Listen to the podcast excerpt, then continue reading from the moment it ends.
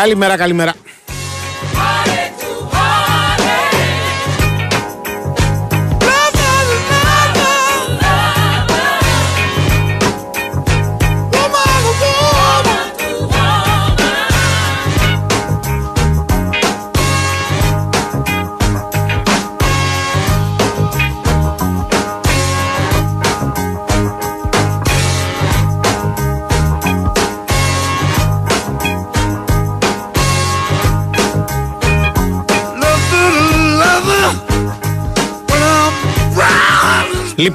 Λοιπόν, να τα πάρουμε τη σειρά. Να πούμε ότι είναι η 22η μέρα του Νοέμβρη του Σωτήριου του 2023. Είμαστε εδώ στον Big Wings Sport FM 94,6. Θα είμαστε παρόλα μέχρι τις 2. Θα πούμε πολλά και διάφορα για πολλούς και διάφορους ως συνήθως. Όλα θα γίνουν γιατί στην κονσόλα του ήχου είναι ο νέαρχος Κυριαζόπουλος, που όταν χρειαστεί γίνεται και DJ. Διαλέγει δηλαδή και μουσική για μας. Στην παραγωγή Βάλτινα Νικολακοπούλου, στη διεύθυνση του δημοσιογραφικού στρατού, για χάρη μας και για χάρη σας, όσο Τρισταμπάκος. Ο κ. Πανούτσης εδώ στα Πέρξ παραλιακής, ελπίζω να είναι κοντά μας σε λίγο. Στο μικρόφωνο Αντώνης Καρπετόπουλος. Μαζί μας δύο μεγάλες εταιρείες όπως είναι η Big Win και η Nova.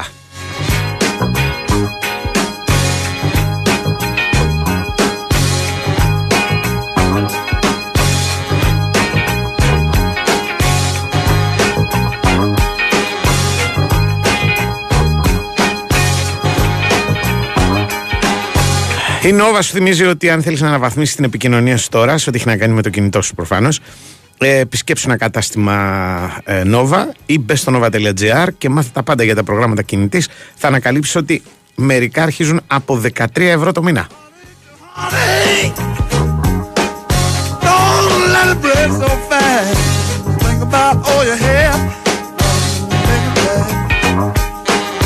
Η Big Win, απ' την άλλη, σου θυμίζω ότι η Black Friday προσφορά που περιμένεις είναι στην Big Win.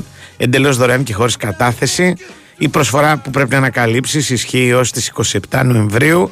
Ρυθμιστής είναι η ΕΠ. Συμμετοχή επιτρέπεται σε άτομα που είναι πάνω από 29 ετών. Παίζεις υπεύθυνα με όρους και προϋποθέσεις που θα βρεις στο bigwin.gr.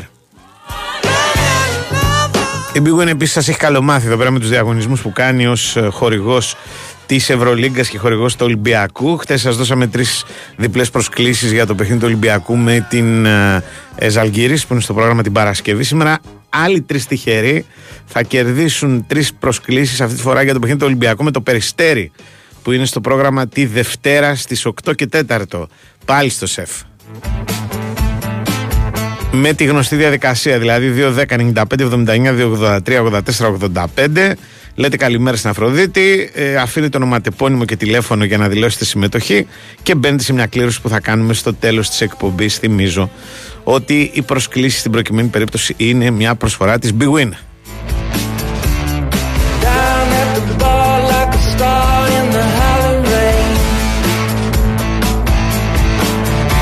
Θα σας το ξαναθυμίσω και αργότερα. Τώρα, μιλώντας για τις δυνατότητες επικοινωνίας, να θυμίσω ότι μπορείτε να μας στέλνετε και μηνύματα με τη γνωστή διαδικασία. Δηλαδή, πρέπει να είσαστε συνδεδεμένοι στο διαδίκτυο, να πληκτρολογήσετε τη διεύθυνση του Sport FM, δηλαδή στο sportfm.gr. Προκειμένου δεν είναι και τίποτα πολύ δύσκολο. Ανοίγει σελίδα η οποία σας δίνει τη δυνατότητα να δείτε τις ειδήσεις της ημέρας και κλικάροντας την ένδειξη Big Win Sport FM 94,6 ραδιόφωνο live που είναι δεξιά πάνω, μπορείτε να παρακολουθείτε διαδικτυακά το πρόγραμμα και να μας στέλνετε και μηνύματα. Στα παίρνουμε μια ματιά κάθε τόσο, χρησιμοποιούμε κάποια από αυτά για τη διαμόρφωση εδώ πέρα της θεματολογίας της εκπομπής και βέβαια δεν τα διαβάζουμε όλα στον αέρα γιατί διαφορετικά μας είχαν κλείσει το ράδιο προπολού.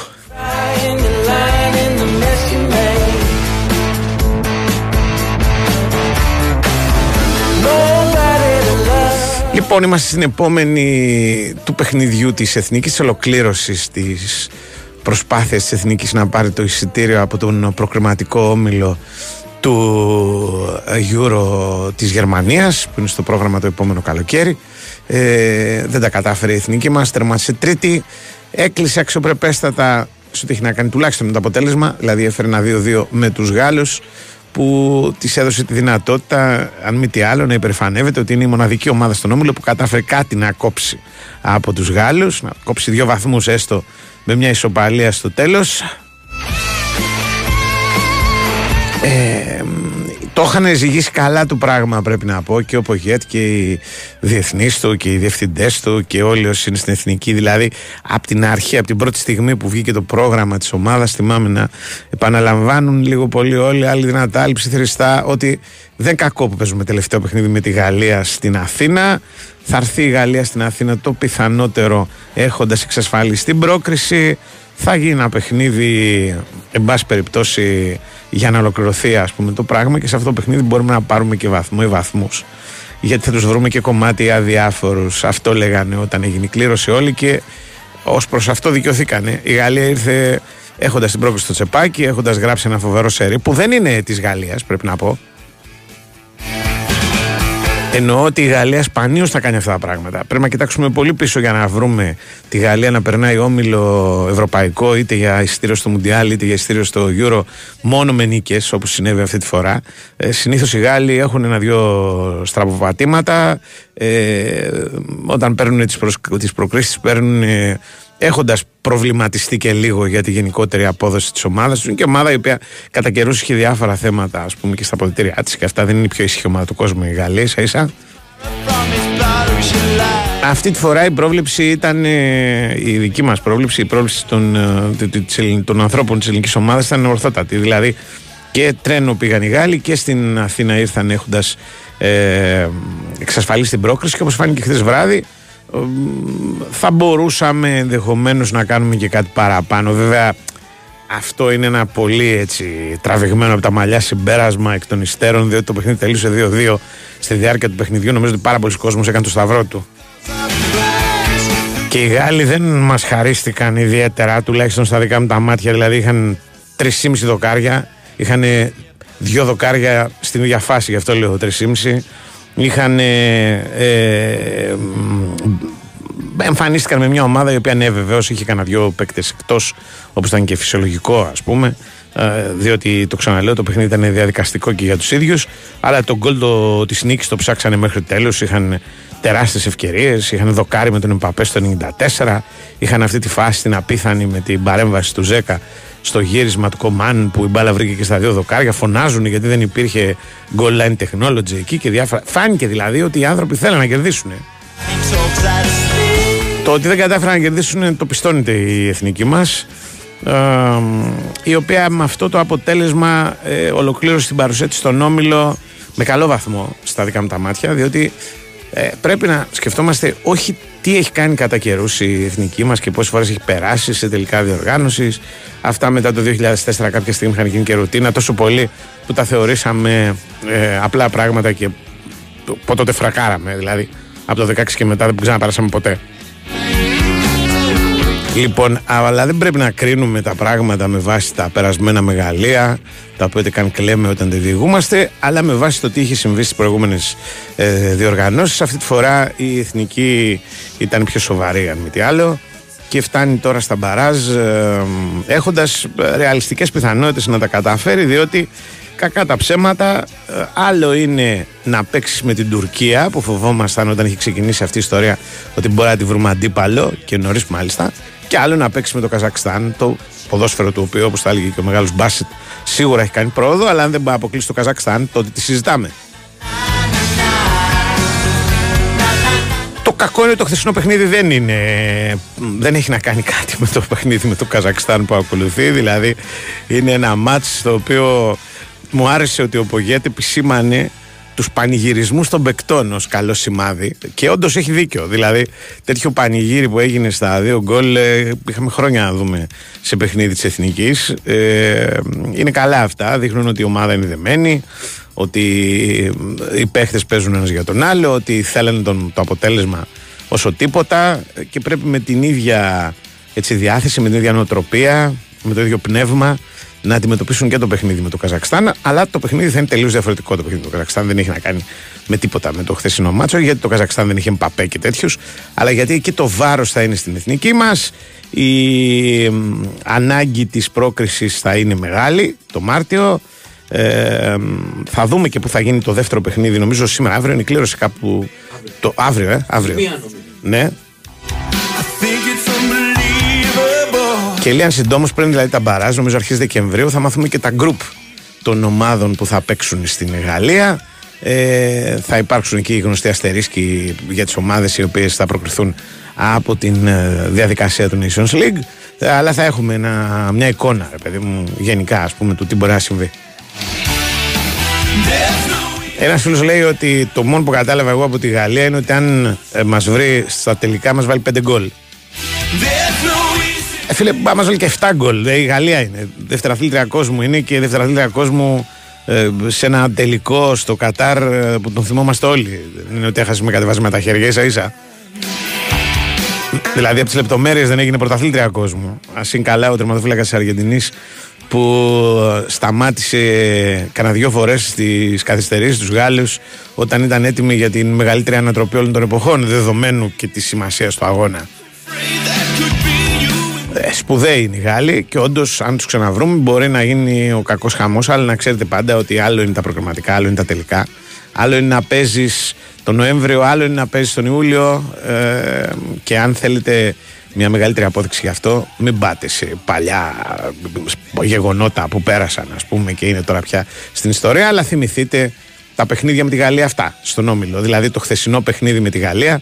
Νομίζω δεν είχε καμία απολύτως σχέση με το μάτς που η εθνική μας έπαιξε με τη Γαλλία τον Ιούνιο και έχασε με 1-0. Εκεί οι φάσεις των Γάλλων ήταν λίγες, η νίκη τους ήρθε μετά από ένα πέναλτι, η υπεροχή τους ήταν υπαρκτή και πάντα θα είναι. Όταν παίζει Γαλλία-Ελλάδα, οι Γάλλοι θα έχουν την υπεροχή στο παιχνίδι, οι Γάλλοι θα κρατήσουν περισσότερο την μπάλα. Λογικά είναι αυτά, αλλά η εικόνα του παιχνιδιού δεν είχε καμία σχέση. Δηλαδή, οι Γάλλοι χθες μπορεί να μην κέρδισαν, αλλά κάνανε πράγματα τα οποία, εντάξει, ας πούμε, μερικές φορές σε κάνουν, ας πούμε, να τσιμπιέσαι βλέποντάς τους. Τελείωσε λοιπόν το πανηγύρι του ομίλου. Οι Ολλανδοί βάλαν μόνο 6 γκολ στο Καζακστάν. Κανένας δεν λέει γιατί βάλαν 6 γκολ οι Ολλανδοί στο Καζακστάν όταν έχουν βάλει 14 οι Γάλλοι στο Καζακστάν. Το 6-0 έχει πια θεωρείται, εντάξει, μια ήττα εντός προγράμματος. Πέρασαν οι Γάλλοι και οι Ολλανδοί, οι δικοί μας πάνε στα μπαράζ. Η όλη ιστορία είχε ένα τέλος, ας πούμε, προδιαγεγραμμένο. Όχι χαπιέντα ακριβώς, αλλά εν πάση περιπτώσει το πανηγύρι συνεχίζεται το Μάρτιο. Πάμε στον κύριο Νέαρχο. Φέτος πετύχαμε μαζί τόσα πολλά. Τόσα μπράβο. Χιλιάδες τα κατάφερες. Ίσως εκατομμύρια συγχαρητήρια. Έχουμε πολλά για να είμαστε περήφανοι. Γιόρτασε το μαζί μας, αποκτώντας τη δική σου σύνδεση κινητού στην Nova από μόνο 13€ το μήνα. Μάθε περισσότερα σε ένα κατάστημα Nova ή στο nova.gr. Nova. Η τιμή των 13€ ισχύει για συνδρομητές που συνδυάζουν πάνω από ένα συμβόλαιο στην Nova. Η Winsport FM 94,6. Πόσες από τις επιλογές που κάνετε σας παρέχουν εγγύηση εφόρου ζωής? Αν είστε οδηγός Volvo, σίγουρα μία. Αφού η Volvo σας παρέχει εφόρους ζωής εγγύηση για κάθε μία αναλώσιμο ανταλλακτικό, επιλέγοντας βέβαια το εξουσιοδοτημένο σερβις Volvo. Volvo Velmar, Αργυρούπολη, Νέα Ερυθρέα, Γέρακας. Σπίτι σημαίνει απόλαυση και μια ζεστή αγκαλιά. Ο Levitas αερίου Start της Δριέλο που έρχεται από το μέλλον αγκαλιάζει κάθε χώρο με άνεση, ζεστασιά και οικονομία. 20% Hydrogen Ready, καρδιά από ατσάλι, ψηφιακή οθόνη και 5 χρόνια ολική εγγύηση από την Καλόρια, την εταιρεία που πάνω από 60 χρόνια ζεσταίνει το σπίτι μας. Είμαστε η Worldline Greece και ξέρουμε ότι η επιχείρησή σου είναι όλος ο κόσμος σου. Είμαστε εδώ για να σου προσφέρουμε ιδέες και λύσεις ηλεκτρονικών πληρωμών που δεν έχεις φανταστεί και περισσότερες δυνατότητες για ανάπτυξη με την καινοτομία και την παγκόσμια εμπειρία μας ως μέλος της νούμερο 1 εταιρείας αποδοχής πληρωμών και εκαθάρισης συναλλαγών στην Ευρώπη. Για εξελιγμένες ηλεκτρονικές πληρωμές με κάρτα, εύκολα, γρήγορα και με ασφάλεια, Worldline. Μεγαλώνουμε τον κόσμο της επιχείρησής σου. Ομιλούμε αρχαία Black Friday με το πλαίσιο. Η λέξη της ημέρας είναι καλινοτσες, εκ του καλινοτσέο καλινοτσό, και σημαίνει κάτι σαν μουζάκα αλλά καλιτσέρο. Σαν Black Friday στο πλαίσιο με απίστευτες τιμές, άμεση παράδοση και άτοκες δόσεις. Και για να το βάλω και σε πρόταση, μπες στο πλαίσιο.gr ή σε ένα κατάστημα πλαίσιο για την πιο καλινοτσες Black Friday. Το πιο μεγάλο χριστουγεννιάτικο πάρτι της πόλης ξεκίνησε και είστε όλοι καλεσμένοι. Φέτος το The Christmas Factory γιορτάζει τα 10 χρόνια λειτουργίας του και τα γενέθλιά μου. Μη λείψει κανείς. Σας έχω ετοιμάσει τα πιο ξεχωριστά, τα πιο μαγικά και τα πιο χριστουγεννιάτικα Χριστούγεννα του κόσμου. The Christmas Factory και τα γενέθλια του Άι Βασίλη. 25 Νοεμβρίου με 6 Ιανουαρίου. Τεχνόπολη, Δήμο Αθηναίων. Εισιτήρια more.com. Beauty offers at Attica. Έως και 40% σε επώνυμες μάρκες καλλυντικών. Μόνο για λίγες ημέρες. Attica. You at your best. Η Winsport FM 94,6.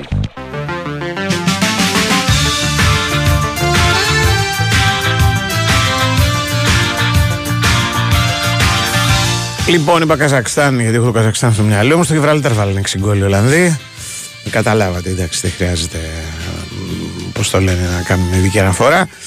Το Καζακστάν είναι το επόμενο πρόβλημα της ομάδας του Πογιέτ. Μια ομάδα παράξενη, όχι απλή. Κάνει 18 βαθμούς στον όμιλο που ήταν με την Δανία, την Σλοβενία, τη Φιλανδία. Ακούγονται πολλοί, αλλά 6 τους έκανε με τον Άγιο Μαρίνο, μεγάλη χάρη του. Κάνε 12 δηλαδή με τους υπόλοιπους. Εντάξει, δεν είναι λίγοι, έτσι αν το καλοσκεφτείτε. Το πρόβλημα εν προκειμένου είναι ότι θα παίξουμε με μια ομάδα η οποία βλέπει την πιθανότητα να πάει στα τελικά διοργάνωσης ως μία και μοναδική στην ιστορία της. Δεν νομίζω ότι στο Καζακστάν πιστεύουν πραγματικά ότι έχουν βάλει τις βάσεις για να διεκδικούν εισιτήρια στα Μουντιάλ και στα τελικά του Euro. Το γελάω, βέβαια, οι άνθρωποι μπορεί να είναι, πώς το λένε, και χαρούμενοι και αισιόδοξοι μετά από όλη αυτή την προσπάθεια.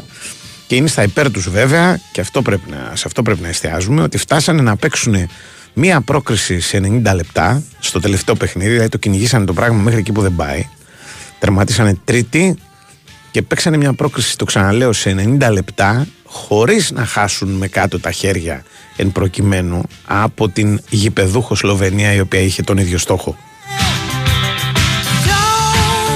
Δηλαδή το Καζακστάν δεν έπαιξε τελευταίο παιχνίδι, ας πούμε, και έπρεπε να κερδίσει την αδιάφορη Δανία ή δεν ξέρω κι εγώ ποιον, ας πούμε, ή τη Φιλανδία που και να κέρδιζε δεν προκρινόταν και... Όχι, έπαιξε με τη Σλοβενία, με την οποία σκοτώθηκε για ένα ειστήριο και έχασε 2-1 με τον γκολ του Βέρμπιτς, για το οποίο λέγαμε και χθες, στα τελευταία 10 λεπτά.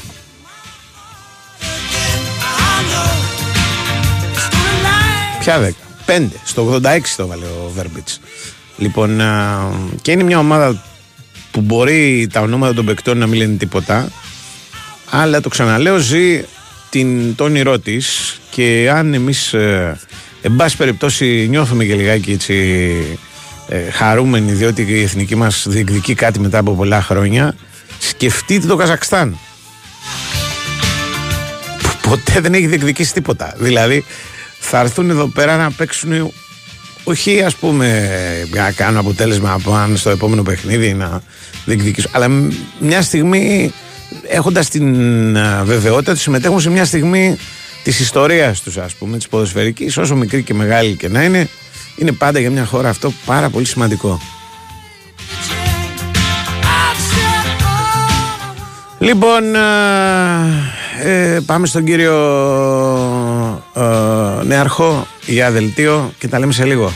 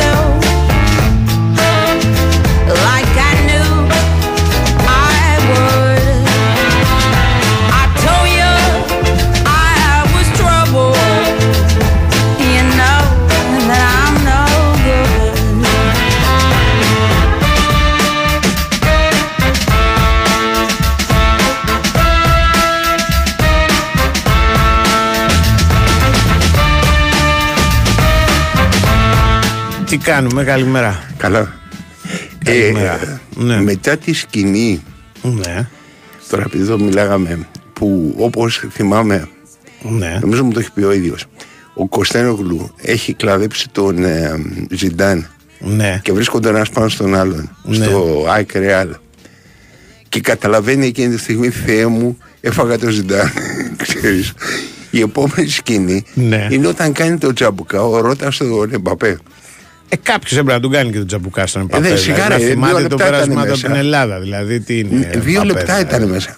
Ναι. Έχει φύγει η μπαλά out, αν το, ναι, θυμάσαι, και πάει και πέφτει απάνω του. Έχει φύγει out. Ναι, ναι, εντάξει. Ναι. Είναι. Το εκτίμησα για πάντα, έκανε στους ήρωές μου. Ναι. Έκανε βέβαια κανένα δυο. Όχι Εμπαπέ, ο Ρώτας. Κάνα δυο Εμπαπέ, ναι, που μας θύμισε, γιατί είναι Εμπαπέ σε μισή ώρα, ναι, μισή ώρα έπαιξε, δεν έπαιξε περισσότερο, ναι. Αλλά δεν τους είχε δώσει και αυτόγραφα, λέει, την προηγούμενη μέρα που μας τα έλεγε ο Σταθερόπουλος τώρα, και ναι, είχε βγει η φήμη ότι γενικά οι Γάλλοι ήταν λίγο κάπως, ας πούμε, ναι, περόπτες, και τον σφυρίζανε τον Εμπαπέ, γενικά είχε πλάκα, ναι, είχε πλάκα. Δεν θύμιζε παιχνίδι μεταξύ ομάδων οι οποίες δεν διεκδικούσαν τίποτα. Όχι καθόλου, καθόλου. Γι' αυτό σου λέω, ναι, αυτό είμαι υπέρ, ξέρεις, σκέψου, ναι, τώρα να ερχόντουσαν, ας πούμε, αμήκος παρασέμπερ να αξιογιώτησαν, ναι, να, ναι, παίζαμε, ναι, κάνα 0-0. Εάν, θα σου πω, αν εμείς είχαμε ελπίδα να περάσουμε, ναι, νομίζω θα το επιχειρούσαμε το αμήκος παρασέμπερ. Ναι. Δηλαδή, παιδιά, όλοι φίλοι είμαστε, ναι, και για μας μεγάλη υπόθεση, μεγάλη ομάδα. Α, και τώρα που δεν είχε νόημα θα μπορούσαμε να το κάνουμε ακόμα πιο εύκολα. Αν λέγαμε, ας πούμε, εντάξει. Μα τώρα δεν είχε όμως, δεν είχε νόημα. Ναι, αυτό σου λέω, ότι να σκοτωθούμε, δεν βαριέσαι, ας πούμε. Αλλά αυτή ήταν. Ναι. Μερικές φορές το δεν έχει νόημα δίνει νόημα στο... πιθανό, ναι, στην ιστορία. Δηλαδή λες, α, δεν ξέρεις κιόλας. Τέλος πάντων, εγώ γούσταρα, ας πούμε, ότι ήταν τσαμπουκαλεμένο μάτσα. Ναι. Εντάξει, κανονικό παιχνίδι. Και ο Σάλιακας, που λέει ένας φίλος, θα το βάλεις στο βιογραφικό το ότι έπαιξε τον Εμπαπέ για, ναι, ένα διάστημα, ας πούμε, στη ζωή. Ναι, ρε. Αυτά είναι. Γιατί γινόταν και τέτοια άμυνα στο τέλος. Είχαμε λίγο συμπιεστεί, είναι αλήθεια. Και εκεί δεν είχε. Σε γενικές γραμμές αναφέρεσαι σε κανένα δεκάλεπτο. Ναι, έχεις δίκιο. Έχεις δίκιο. Όλο ήταν συμπίεση. Ναι. Μια συμπίεση ήταν όλο. Εμένα δεν μου άρεσε η συμπίεση στο τέλος. Ναι, γιατί. Θα σου πω γιατί. Γιατί μου δημιουργήθηκε εντύπωση, ρε παιδί μου, ότι μετά το 2-1, ναι, η ομάδα έπαιζε για την ισοπαλία. Ενώ κερδίζει 2-1. 5 λεπτά μετά το 2-1 συνέχισε να παίζει. Ναι, εγώ ήθελα να παίξει λίγο περισσότερο. Μετά ανεβαίνουν αυτοί. Ναι, και επειδή θα σου πω. Πάει στο διάλογο όλο. Θα σου πω και κάτι, επειδή το, ναι, μάτς το είδαμε γιατί σκοπημένο. Ήξερα το αποτέλεσμα. Ναι. Και το χάρηκα, ας πούμε. Δηλαδή, το χάρηκα σαν παιχνίδι. Ναι.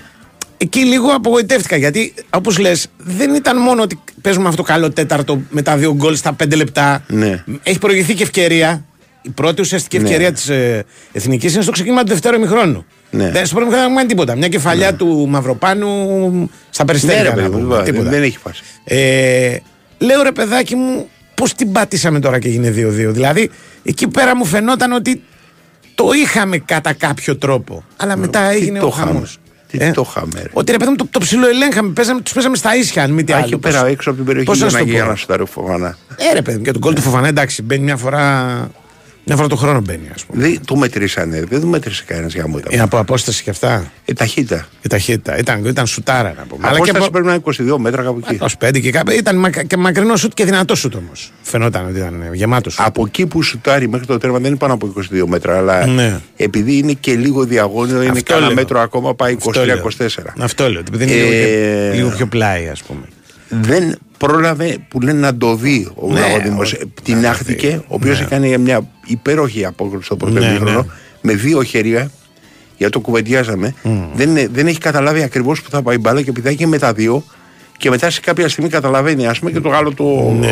Κοίταξε, και τα 2 γκολ των Γάλλων είναι γκολ πολύ μεγάλης αυτοπεποίθησης. Δηλαδή και το γκολ του Κολομουανί στην κλειστή γωνία, και αυτό είναι δυνατό σουτ και πολύ θελημένο. Δηλαδή, ναι, δεν θέλει τίποτα άλλο να κάνει. Αυτό θέλει να κάνει. Να τη στείλει μέσα. Αυτό κάνει μόνιμο ο Παλάσιος. Αυτό προσπαθεί να κάνει. Ναι. Ναι.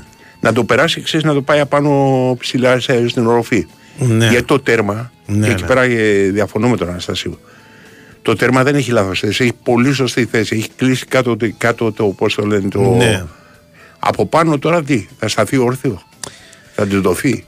Αντίθετα, ήταν κομμάτι Μπλαζέ. η εκτέλεση του Γκρισμάν στο δοκάρι, που είναι πολύ δύσκολη, ναι, γιατί του έρχεται την μπάλα από πολύ, ναι, μακριά και τα λοιπά, αλλά μοιάζει να τον ενδιαφέρει περισσότερο να τη βρει παρά να βάλει γκολ. Ναι. Δηλαδή είναι λίγο, ξέρεις, καλλιτεχνική κίνηση, ας πούμε. Πάντως από τα μεγάλα αποτελέσματα που έχει πάρει η Εθνική σε επίσημη διοργάνωση. Κάνεις πλάκα. 2-2 με τη Γαλλία τώρα δεν γίνεται κάθε μέρα, ας πούμε. Το είχαν δει, εγώ το έλεγα και πριν έρθει τώρα.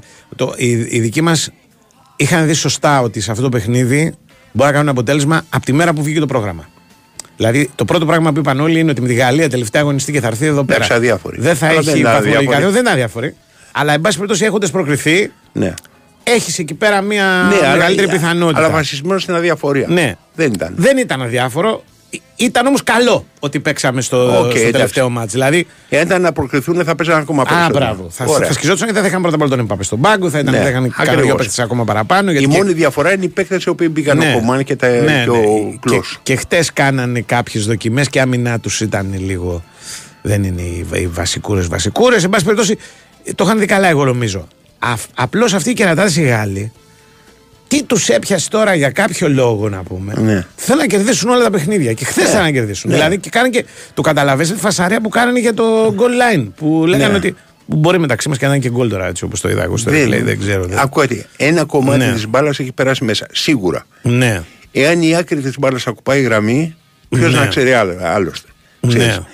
Η μπάλα έχει πάρα πολλά φάλτσα και ξαναβγαίνει έξω από τα φάλτσα. Ναι, γυρνά, ναι. Γυρνά και βρίσκεται το δοκάρι, ναι, μάλιστα. Δεν είναι, ναι, ότι βγαίνει. Δηλαδή έχει μπει μέσα και ξαναβγαίνει έξω. Αυτό για εκεί. Αλλά έτσι δεν. Μπορεί να ήταν μέσα, μπορεί να μην ήταν. Ναι. Να φτάσει τώρα να διαμαρτύρεσαι για τον goal line technology σε ένα μάτς που έχει λήξει 2-2. Έχει πέρσει πρώτος από το, ναι, καιρό τώρα. Έχεις βάλει 14 γκολ στο Καζακστάν, ας πούμε. Έχεις γράψει ιστορία και όλα αυτά.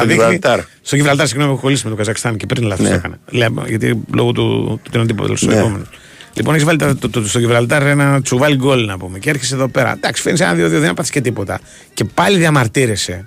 Ναι, έτσι, αφού έβλεπες ο Ντεσάμπ, ναι, τις εκφράσεις, ναι, που έκανε. Ναι. Θέλανε. Και αυτό τιμάει το την, ναι, εθνική μας. Δηλαδή αυτό κάνει σημαντικό το αποτέλεσμα. Αυτό σου λέω, γιατί παίζουν, θέλουν να παίζουν. Να, ναι, σκίζονται, ναι, πάντα, ναι. οι ομάδες. Και επίσης, εγώ κρατάω και πολύ, δηλαδή αυτό μου άρεσε περισσότερο από την εθνική μας. Ναι. Ότι αυτά τα δύο γκολ τα οποία πέτυχε. Ναι.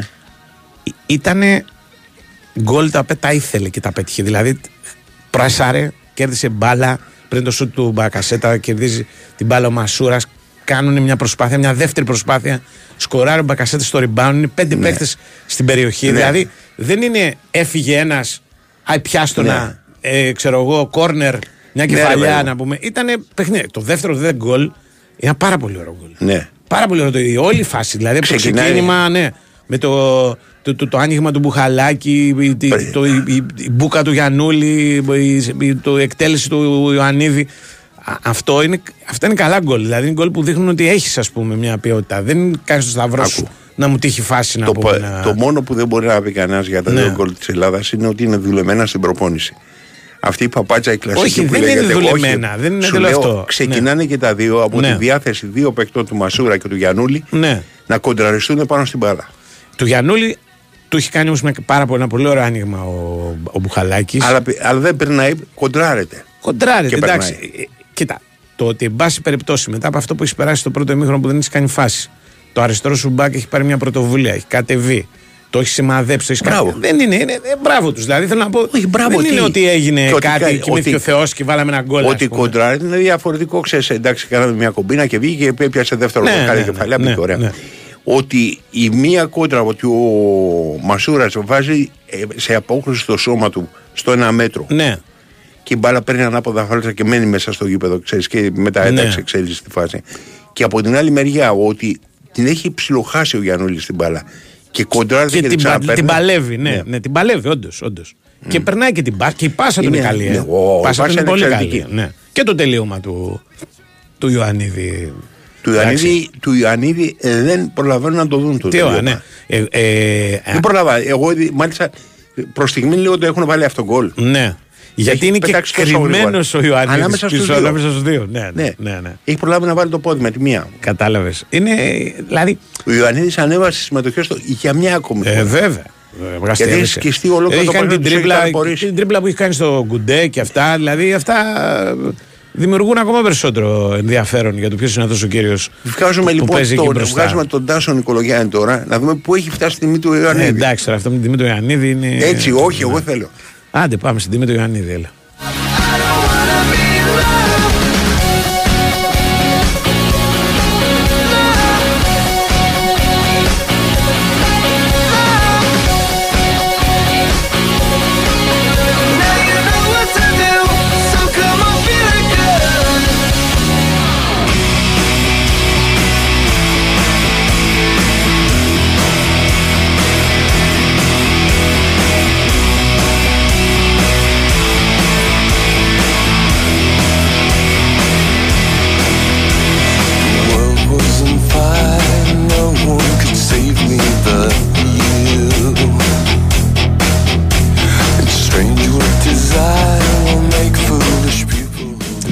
Έχουμε τον Τάσο. Ναι. Έχουμε Τάσο. Ναι, γεια σας, γεια σας.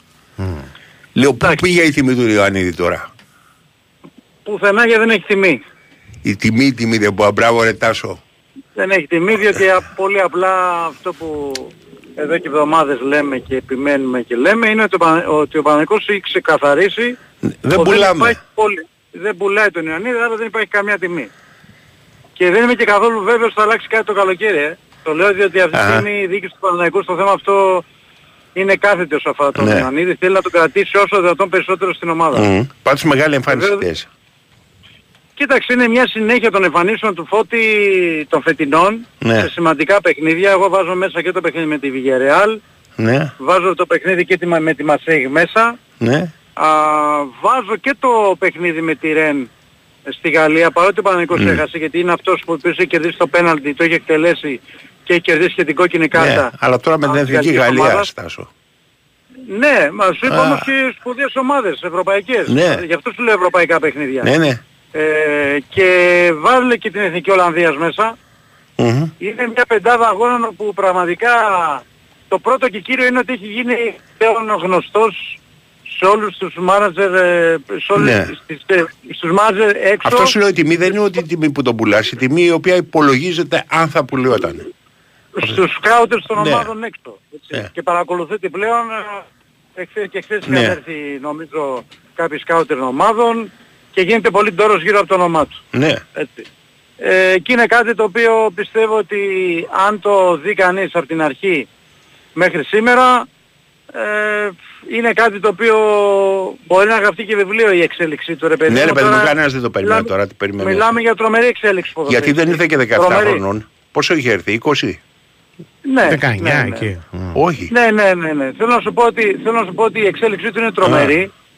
Είναι αποτέλεσμα, το είπα και χθες, θα το πω και σήμερα με αφορμή βέβαια την εμφάνιση της στήριξης της ομάδας. Γιατί η ομάδα τον πίστεψε τον Ιωαννίδη όταν οι περισσότεροι δεν τον πίστευαν.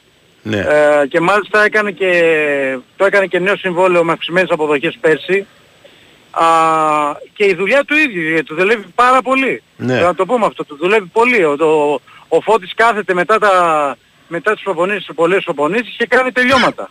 Ναι. Και πάνω σε αυτό, όσο και αν κουράζω που το λέω και σε κάποιους δεν αρέσει, το λέει και ο ίδιος, τον έχει βοηθήσει πάρα πολύ ο Σπόραρ. Γιατί δεν αρέσει κάποιον. Δεν θέλω τον Σπόρα να είναι κτίνος. Γιατί σου λέει τώρα ο Σπόρα δεν έχει βγάλει μάτια, πώς τον έχει βοηθήσει? Το άλλο να τον βοηθήσει.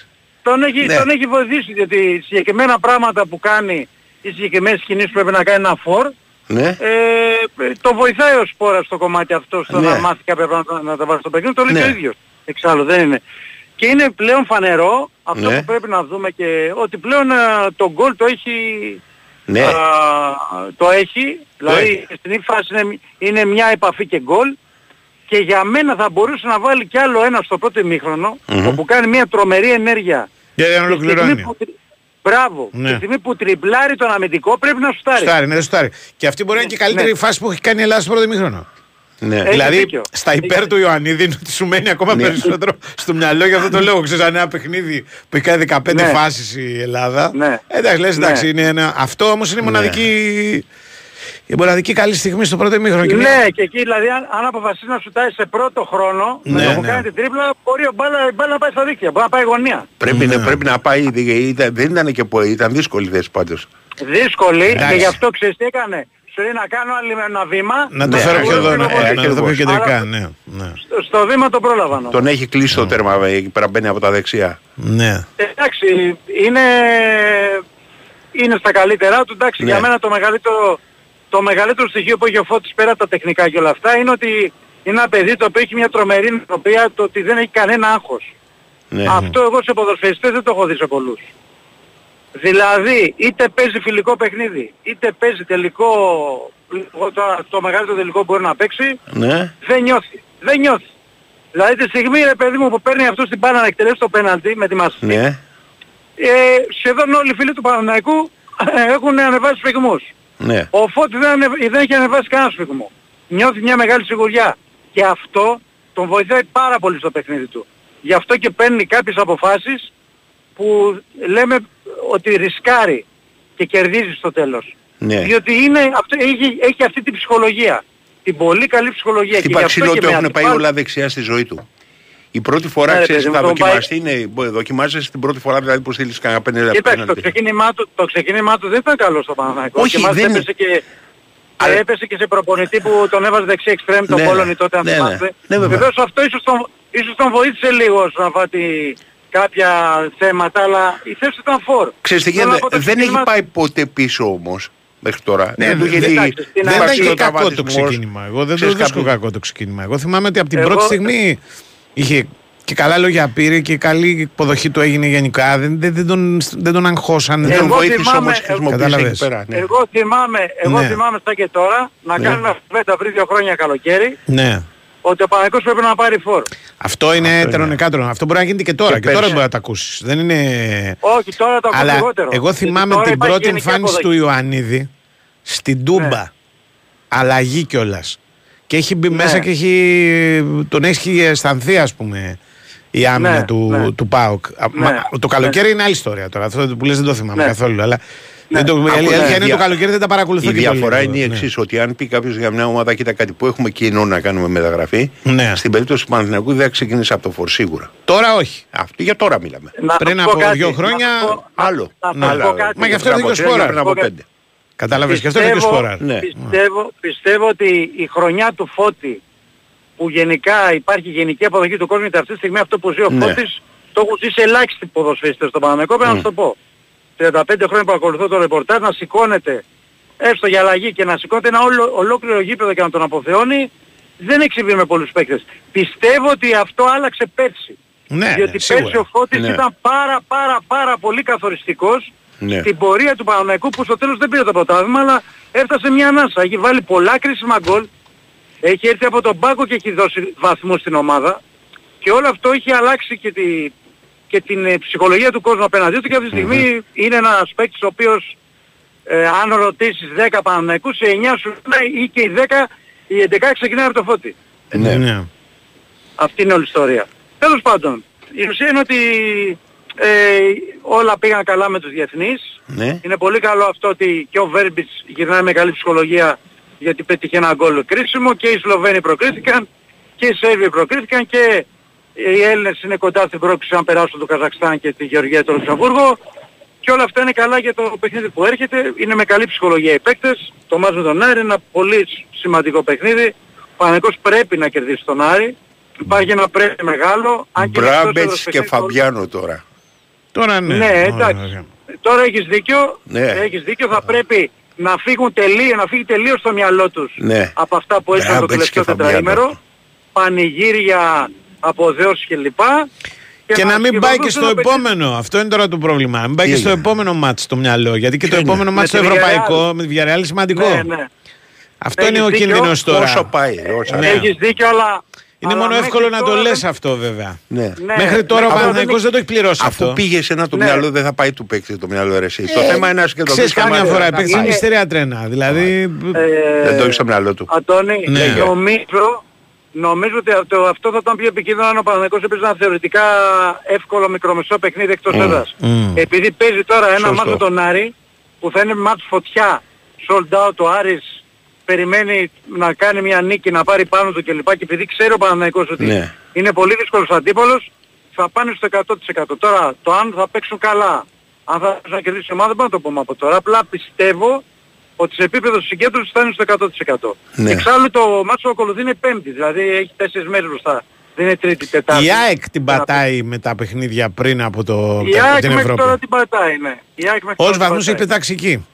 Βέβαια ήταν και δύσκολα παιχνίδια, λέει, δεν ήταν τον όφι εκτός έδρας. Ναι. Η λογική λέει ότι όλες οι ομάδες κάποια στιγμή από τα ευρωπαϊκά παιχνίδια θα έχουν κάποιους βαθμούς. Ναι, απόλυτα την έχεις. Ναι, δεν γίνεται. Εγώ δεν το έχω δει ποτέ να συμβαίνει αυτό. Ναι, είτε πριν είτε μετά. Αλλά με την ΑΕΚ είναι περίεργο γιατί συμβαίνει μόνο πριν. Το μετά δεν τους καταγράφεται. Δηλαδή. Κοίτα κάτι, το θέμα είναι και χωρίς ευρωπαϊκό, με τον Άρη... είναι ένα δύσκολο παιχνίδι. Τον Άρη παίζει. Και χωρίς ευρωπαϊκό. Αυτό λέω, με τον Άρη δεν έχει πάρει ντέρμπι φέτος ΑΕΚ και ΠΑΟΚ, έχει φέρει ήττα με ΑΕΚ, με ΠΑΟΚ και Σοπαλία. Με τον Ολυμπιακό δεν ξέρω πώς θα εξελισσόταν, ήταν 1-1, είχε κάνει πολύ καλή εμφάνιση. Θέλει και μια τέτοια νίκη ο Παναθηναϊκός, γιατί αν κερδίσει, εντάξει, παίρνει μεγάλη ψυχολογία μετά για τη συνέχεια. Είναι παίρνει πολύ και το ξέρουν αυτό πολύ καλά. Τώρα το ποιοι θα παίξουν κλπ. Εντάξει, θα τα λέμε αύριο. Θα τα πούμε την Παρασκευή, ναι, αύριο και την Παρασκευή. Έγινε. Αυτά. Τα λέμε.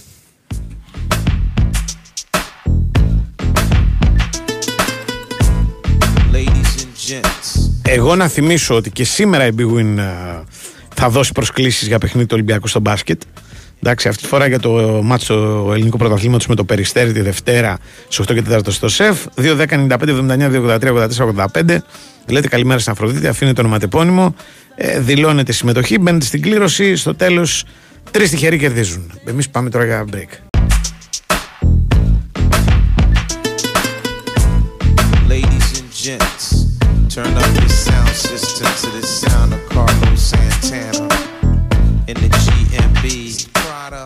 Ghetto blues from the refugee camp. Maria, Maria, she remind me of a West Side Story. Growing up in Spanish Harlem, she living a life just like a movie star.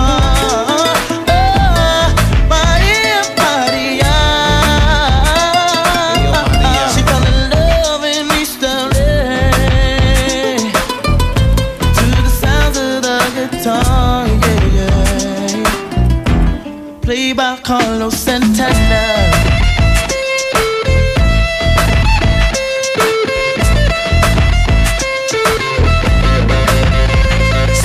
looting, stop the shooting, pickpocketing on the corner. See, as the rich is getting richer, the poor is getting poorer. See me and Maria on the corner, thinking of ways to make it better. In my mailbox is an eviction letter. Somebody just says, see you later. Yeah.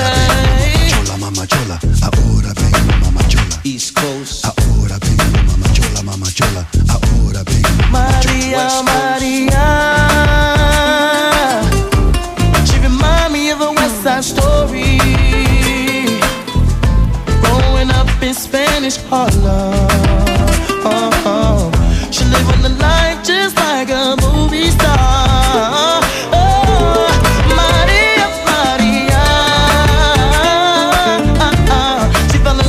Μάλιστα, μάλιστα, μάλιστα. Ο λαός, εντάξει, τι ασχολείσαι. Τι ασχολούμαι. Ζήτω τρέλα. Αυτοί είναι οι άνθρωποι που στήριξαν αυτό το σαθρό έστω οικονόμα. Ναι, εντάξει. Εντάξει, τους ευχαριστούμε. Ευχαριστούμε, σας ευχαριστούμε. Ρωτήστε ό,τι θέλετε. Λιγότερο αυτούς που στέλνουν μηνύματα. Λοιπόν, τέλος πάντων. Τι βαρύζουν πάλι. Πάντα κάτι, κάποιο πρόβλημα κουβαλάνε όλοι. Με τον Ιωαννίδη. Τον Ιωαννίδη, με το γιατί δεν λέτε, γιατί το ένα, γιατί το άλλο. Δηλαδή, μιλάμε για τα μέρα πράγματα. Δηλαδή, ό,τι θέλεις. Πρέπει να υπάρχουν άνθρωποι που πιστεύουν πραγματικά ότι μπορεί να βγει μια μέρα ο Νικολογιάννης και να πει είναι εκμοσομπιακόν, μπορεί να μπει να παίξει στο Ολυμπιακό. Δείχνει πάρα πολύ καλά πράγματα στην προπόνηση. Δηλαδή, πρέπει να υπάρχουν και τέτοιοι άνθρωποι. Έτσι. Πρέπει να βγει ο Νικολογιάννης, να πει για τον Ιωαννίδη, να πει ξέρω εγώ για τον Γκαρσία. Δηλαδή, ότι γυρίζει από το Τριγκντάντ και άλλα στην ΑΕΚ δεν ανησυχούν. Δεν υπάρχει καμία λογική. Δηλαδή, πραγματικά θα μου πεις. Αυτά θέλουν. Θέλουν να είναι, πώς το λένε, λίγο ίντριγκα. Ναι. Δεν είχε ο Παναθηναϊκός. Τι να πούνε από ίντριγκα.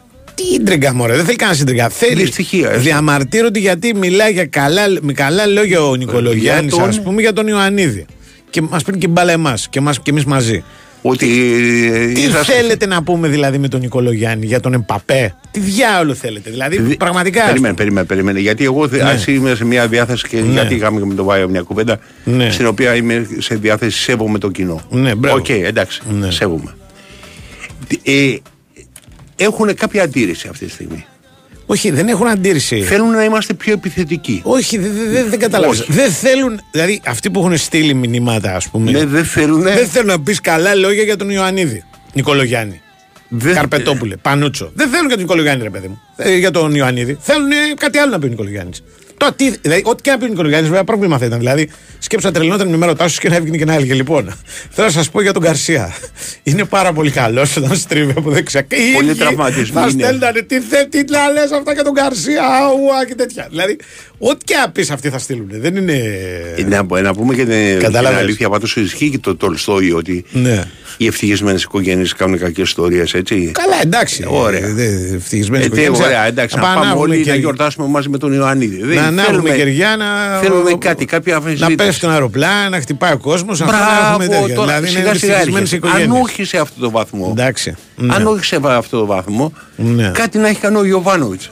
Προς τίποτα δεν έχει κάνει ο Γιοβάνοβιτς. Για δεν έκανε τίποτα. Δεν έχει αυτές τις μέρες δεν έχει κάνει τίποτα. Δεν μιλάς για τον Γιοβάνοβιτς. Στείλτε το ένα μήνυμα για δεν μιλάς για τον Γιοβάνοβιτς. Το τελευταίο που έχω μάθει για τον Γιοβάνοβιτς είναι είπε ένας παίχτης που τον είχε ο Γιοβάνοβιτς. Ναι. Και δεν τον έχει πια. Ωραία. Μου άρεσε πάρα πολύ σαν ατάκα. Δεν μου το είπε εμένα, αλλά το είπε ένα γνωστό μου, ας πούμε. Ότι λέει ο Γιοβάνοβιτς, λέει δύσκολος άνθρωπος. Όχι και ο πιο απλός. Δεν είναι αυτό που νομίζετε, ας πούμε. Εμείς νομίζαμε. Στο φίλο του το έλεγε. Αλλά ήταν άνθρωπο, λέει συνέντευξης τύπου, αυτά δεν είναι, λέει, όλα τέτοιο. Είναι. Ας τα πάνε, ναι. Άμα τον χάσει ο Παναθηναϊκός θα κλαίνε με μαύρο δάκρυ. Αυτό ισχύει. Δηλαδή, εγώ το έκανα και κομψό, το είπα πολύ χειρότερα, ας πούμε. Αλλά μου άρεσε πάρα πολύ ότι το συμπέρασμα ήταν σε απόλυτη αντιδιαστολή με ό,τι είχε προηγηθεί. Μα, δηλαδή, το ένα δεν ήταν το άλλο. Οι μεγαλύτεροι προπονητές ήταν δυσκολία. Συμφωνώ. Αυτό εξέφρασε γενικότερα, ρε παιδί μου, παράπονα για το. Κατάλαβες, για τον Γιοβάνοβιτς, ας πούμε, στην κουβέντα πάνω. Ναι. Και αφού τα έχει πει, περιμένει ο άλλος που μου έλεγε την ιστορία, και αυτό μου το είχε πει, ότι θα πεις στο τέλος, άρε εσύ εδώ που έμπλεξε ο Παναθηναϊκός, που να ξέρανε, αλίμονό τους. Και λέει στο τέλος, αν το χάσει ο Παναθηναϊκός, αλίμονό του. Δηλαδή δεν μπορεί να το αντικαταστήσεις ποτέ. Δηλαδή, ό,τι και να λέω, ό,τι και παράπονο να έχω, κάτω τα χέρια. Κατάλαβες. Δηλαδή. Ναι. Πρέπει να υπάρχουν μερικοί οι οποίοι να είναι ξεσμαλακοί χαρακτήρες προπονητές, αλλά δεν είναι ο κανόνας. Όχι. Δεν μπορεί να είναι ο κανόνας. Ναι, δεν γίνεται. Για μένα κανένας δεν. Και εκεί πέρα κάνουν το λάθος. Δεν έκανε καριέρα. Υπάρχει μια πολύ δύσκολη κουβέντα η οποία γίνεται. Ναι. Για τη συμπεριφορά των προπονητών. Λοιπόν, θα πω το εξής. Ότι οι προπονητές οι οποίοι σε μικρές ηλικίες. Ναι.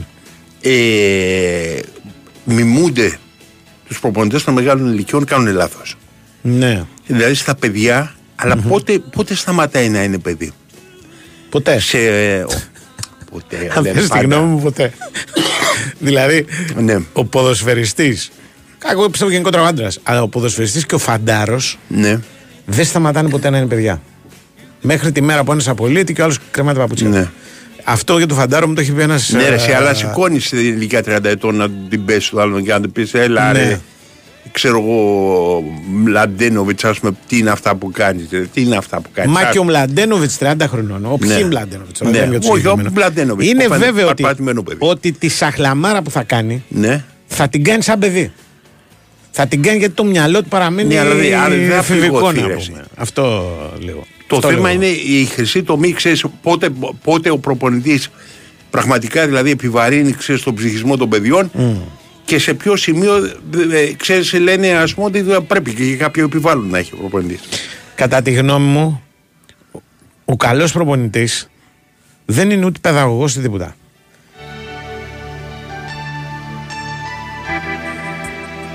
Ο καλός προπονητής είναι ένας διοικητής διάφορων, κομψά θα του πω, δεν ξέρω άλλη λέξη, τσογλαναρέων. Δηλαδή έχει να κάνει με κάποιους οι οποίοι, εν πάση περιπτώσει, είναι, ρε παιδάκι μου, παιδάκια τα οποία Άλλοι έχουν λύσει και τα προβλήματά τους τα οικονομικά νωρίς, γιατί έχουν κάνει μερικές. Μιλάω για μικρές ηλικίες. Πιο μικρές ηλικίες δεν ασχολούμαι. 14-16 σου μιλάω. Λοιπόν, επειδή γίνεται κουβέντα που λένε πώς είναι δυνατόν να μιλάγε δυνατά στα παιδάκια τώρα με τα MeToo και τέτοια. Γίνεται μεγάλη κουβέντα. Αυτά δεν τα ξέρω. Μάθει τα λοιπόν. Λοιπόν, τώρα που τα μάθες, σε κάποια στιγμή ξέρεις γίνεται μεγάλη κριτική ότι τους φώναζε δυνατά. Όπως λένε για τους σκηνοθέτες. Θυμάσαι? Σκηνοθέτες τα θυμάσαι? Ναι, εντάξει. Ωραία. Κάποια στιγμή ο σκηνοθέτης μπορεί να φωνάξει ή μπορεί να μην φωνάζει. Δεν έχω ιδέα. Αλλά μέσα στα πλαίσια της λογικής, σε κάποια στιγμή ο προπονητής θα είναι και ανάποδος. Πρέπει να είναι ανάποδος. Δεν ξέρω. Εγώ αυτό λέω. Αλλά με τις μικρές ηλικίες δηλαδή, με έχουν εγκαστρώσει τόσο πολύ, με μπλέκετε ξανά. Εγώ φταίω. Εσύ φταίς. Σου λένε έχω ένα παιδάκι καλό που παίζει και τέτοια. Όχι, μου λένε γιατί τα λες αυτά για τους μικρούς και τέτοια. Εσύ λες για τους μικρούς επαγγελματίες. Εγώ λέω ότι όταν είναι μικροί, 14-16. Εγώ έχω αποφασίσει πλέον ότι για παίχτη τον οποίο δεν έχω δει. Ναι. Τον έχω δει, ρε παιδάκι μου. Δηλαδή παίζει στην Εθνική Νέων και κάνει παπάδες. Παίζει στον Παναθηναϊκό Νέων και κάνει παπάδες. Δεν λέω ξανά κουβέντα τίποτα. Δηλαδή, αν δεν τον δω τον ποδοσφαιριστή. Τα εγκλήματά σου θα τα πληρώσεις κάποια στιγμή. Και θα τα πληρώνεις. Προτιμώ να μιλάω τίποτα παρά να κάθομαι να με κυνηγάνε. Δεν μιλάω γι' αυτό, για άλλο μιλάω. Εγώ σου λέω για αυτούς οι οποίοι ήταν στις ακαδημίες. Τώρα για τον προπονητή που είπες. Ακαδημίες σου λέω, δεν σου λέω. Για ακαδημίες και αυτά. Ναι. Κανένα παιδί δεν έγινε καλύτερο με το χωρίς μαστίγωμα. Κατά τη γνώμη μου. Κανένα. Κανένα παιδί δεν έγινε καλύτερο αν δεν πάει σπίτι μια φορά κλαμμένο. Ότι μου φέρθηκε άσχημα, με μείωσε μπροστά στους συμπαίκτες και αυτά. Ξέρεις τη φράση που δεν την ξέρεις. Παραμία 400 τι σημαίνει? Όχι. Σημαίνει μαστίγωμα, αλλά δεν ρίχνεις την 400η από τις 40. Που την περιμένει. Αυτή που την περιμένει. Γιατί στις 40 πέθανε. 39 για να ζήσει. Λοιπόν, και να το ξαναβάρωσουμε αύριο. Λοιπόν, σε ποιο σημείο έρχεται τη 40η? Δηλαδή σε ποιο σημείο το παιδί παθαίνει ζημιά? Κοίτα, αν θέλεις τη γνώμη μου, ένα παιδί το οποίο είναι ψυχικά ευάλωτο και μπορεί να πάθει ζημιά από την 40η, την πάθει και στην πρώτη. Δηλαδή η σκληράδα είναι ένα πράγμα το οποίο δεν έχει να κάνει με την 40η και την πρώτη. Είναι το έχεις ή δεν το έχεις. Αν δεν το έχεις, δεν μπορείς να γίνεις επαγγελματίας ποδοσφαιριστής. Λυπάμαι. Δεν μπορείς. Μπορεί να είσαι χαρισματικός με την μπάλα, να κάνεις κόλπα με τους φίλους σου, να πηγαίνεις στα 5x5 και να λένε πω πω τι παιχτάρα είσαι. Αν δεν είσαι ανθεκτικός και σκληρός. Και στο κομμάτι αυτό το ψυχολογικό, αν θέλεις και της μείωσης και της σκληράδας και οτιδήποτε, δεν μπορείς να γίνεις επαγγελματίας ποδοσφαιριστής. Δεν γίνεται. Δεν μπορείς κατά τη γνώμη να γίνεις καθόλου επαγγελματίας στα σπορ γενικά. Πολλοί μας βοήθαγε και άλλοι μας μείωνε. Ναι, είναι. Πρόσεξε. Είναι η σχέση η οποία δημιουργείται, η αντανάκλασή της με τον χρόνο και το γεγονός ότι μπορεί να έχεις πραγματικά και κάποιον ο οποίος θα σε πίεζε λίγο παραπάνω. Αλλά ο κανόνας για μένα είναι να σε πιέζει. Δεν να σε εκτατεύει. Αν δεν σε πιέζει, μικρός. Δεν θα κάνεις τίποτα δηλαδή. Κάτι, εγώ το πιέζω, το αντιλαμβάνομαι. Αυτό το οποίο έχω αντιρρήσει μεγάλες είναι στο μειώνω, που γιατί χρησιμοποιείς τη λέξη. Δηλαδή, ένα από τα μεγαλύτερα προβλήματα του Μπλαχίνη στον Ιωνικό, όπως θυμάσαι, ήταν ότι μειώνε τους παίκτες του. Και του λέγανε, εσύ περίμενε, δεν είναι όλοι Μπλαχίν. Ναι, αλλά για να έχεις τις απαιτήσεις. Για να πάρω να παίξω το δικηγόρο του διαβόλου, εμπροκειμένου το δικηγόρο του Μπλαχίν. Ο Μπλάχιν, από όσο ξέρω, δηλαδή, επειδή μιλήσει και με λίγο, τι ήταν ο τρόπος που μείνουν τους παίκτες? Ήταν ότι κατέβαινε, ας πούμε, τους Καρπίνι και χτύπαγε πέναλτι και το βάζει. Ναι. Και τους έλεγε, βλέπετε πώς γίνεται. Βλέπετε πώς είναι. Αλλά ο Μπλάχιν είχε ζήσει το Λομπανόφσκι, ο οποίος το 1988 του έβαλε τον γκολ ο Μπλαχίν για να περάσει, να πάει στα τελικά, αυτό που έπαιξε με την Ολλανδία, και τον έκοψε από την αποστολή. Έτσι. Δηλαδή, καταλαβαίνεις τώρα τι συζητάμε. Δηλαδή, δεν ήταν 35 χρονών, δεν ήταν 12. Δηλαδή, ο Μπλαχίν στο αίμα του είχε καταλάβει τι σημαίνει αυτό. Ναι. Δηλαδή, και θεωρούσε ότι αυτό το πράγμα είναι ο τρόπος του. Είχε τον τρόπο του ο μεγαλύτερος δάσκαλος που είχε στην ζωή του, ας πούμε. Λοιπόν, δεν ήταν τόσο, πίστεψέ με, τρομερό ότι χτύπαγε. Για τους Έλληνες, βέβαια, παίκτες. Ή για τους ξένους που παίζανε τότε στην ΑΕΚ, στον Ελληνικό, στον Ολυμπιακό, που δούλευε, ήταν μια ζημιωτικό. Παχατουρίδη, γιατί την μπάλα δεν την πετάει μπροστά? Πέτα μπροστά την μπάλα, Παχατουρίδη. Τι λέγανε, εντάξει ρε. Αλλά, κοίτα, ο Μπλάχινη, επειδή τον άνθρωπο έχω βρεθεί μια φορά μαζί του σε ένα φαγητό. Ναι. Ο Μπλάχιν πιστεύω ότι ανήκει, θα μπορούσε να παίξει στη ζωή των άλλων. Δηλαδή, ανήκε σε αυτή την κατηγορία των ανθρώπων. Ήταν σοβιετικός. Ήταν σοβιετικός, δεν ήταν ούτε Ουκρανός ούτε τίποτα. Ήταν σοβιετικός άνθρωπος. Δηλαδή, πίστευε ότι στη ζωή πρέπει να υπάρχει ιεραρχία, Υπάρχουν αυτοί οι οποίοι ξέρουν και λένε, ναι, και αυτοί που ακούνε. Δεν υπάρχει, το συζητάμε. Λοιπόν, ήταν. Αλλά δεν ήταν. Εμένα δεν μου φάνηκε κανένας κέρβερος. Από αυτά που είχα ακούσει δηλαδή. Περίμενα ότι θα κρατήσεις το πυρούνι ανάποδα και θα σου επιτεθεί, ας πούμε. Ξέρεις η γυναίκα του ότι ήταν προπονήτρια σε ρυθμική γυμναστική. Ναι, το ξέρω. Η οποία ήταν πιο σκληρή από την Πλάχινα. Ναι, ξέρω ιστορίες από την προπόνηση. Την Πλάχινα τη φορά. Γυναίκα Πλάχινα. Οκ, φίλε. Πάμε στον Νικολακόπουλο. Φέτος πετύχαμε μαζί τόσα πολλά. Τόσα μπράβο. Χιλιάδες τα κατάφερες. Ίσως εκατομμύρια συγχαρητήρια. Έχουμε πολλά για να είμαστε περήφανοι. Γιόρτασέ το μαζί μας, αποκτώντας τη δική σου σύνδεση κινητού στην Nova από μόνο 13€ το μήνα. Μάθε περισσότερα σε ένα κατάστημα Nova ή στο nova.gr. Nova. Η τιμή των 13€ ισχύει για συνδρομητές που συνδυάζουν πάνω από ένα συμβόλαιο στην Nova. Η Winsport FM 94,6. Αφιγραντήρας Μόρις Premier Plus με Smart Control και Wi-Fi για πλήρη έλεγχο. Ανεξάρτητη λειτουργία καθαρισμού αέρα 5 σταδίων για καθαρότερη ατμόσφαιρα. Με 10 χρόνια εγγύηση στο CBST. Γιατί είναι Μόρις και σου πάει. Ραβένα Black November έως μείον 50%. Η μεγαλύτερη ποικιλία σε τιμοπαράδοτα πλακάκια, είδη υγιεινής, έπιπλα και φωτιστικά με την υψηλή ποιότητα της Ραβένα. Ραβένα Black November. Όλο το Νοέμβριο, όλοι στη Ραβένα. Πετάξτε καλύτερα με την Emirates στη Νέα Υόρκη και φτάστε με στυλ. Ψωνίστε στην 5η Λεωφόρο. Βάλτε πλώρη για το άγαλμα της ελευθερίας. Και πάρτε ένα κίτρινο ταξί για να πάτε σε μια παράσταση του Broadway. Να θυμάστε, δεν έχει σημασία μόνο ο προορισμός, αλλά και πώς φτάνετε εκεί.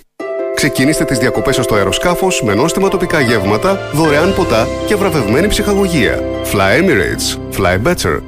Καθημερινές πτήσεις αναχωρούν από την Αθήνα απευθείας για το Διεθνές Αεροδρόμιο Newark Liberty. Λοιπόν, πήρα καινούρια ηχεία. Κι εγώ! Με κρυστάλλινο ήχο και ασύρματα. Συνδέονται με όλες τις πηγές. Όλα μαζί και το καθένα ξεχωριστά. Παίζουν όλες τις μουσικές εφαρμογές. Apple Music, Spotify, Airplay, ραδιόφωνο. Πήρε Sonos. Πήρα Sonos.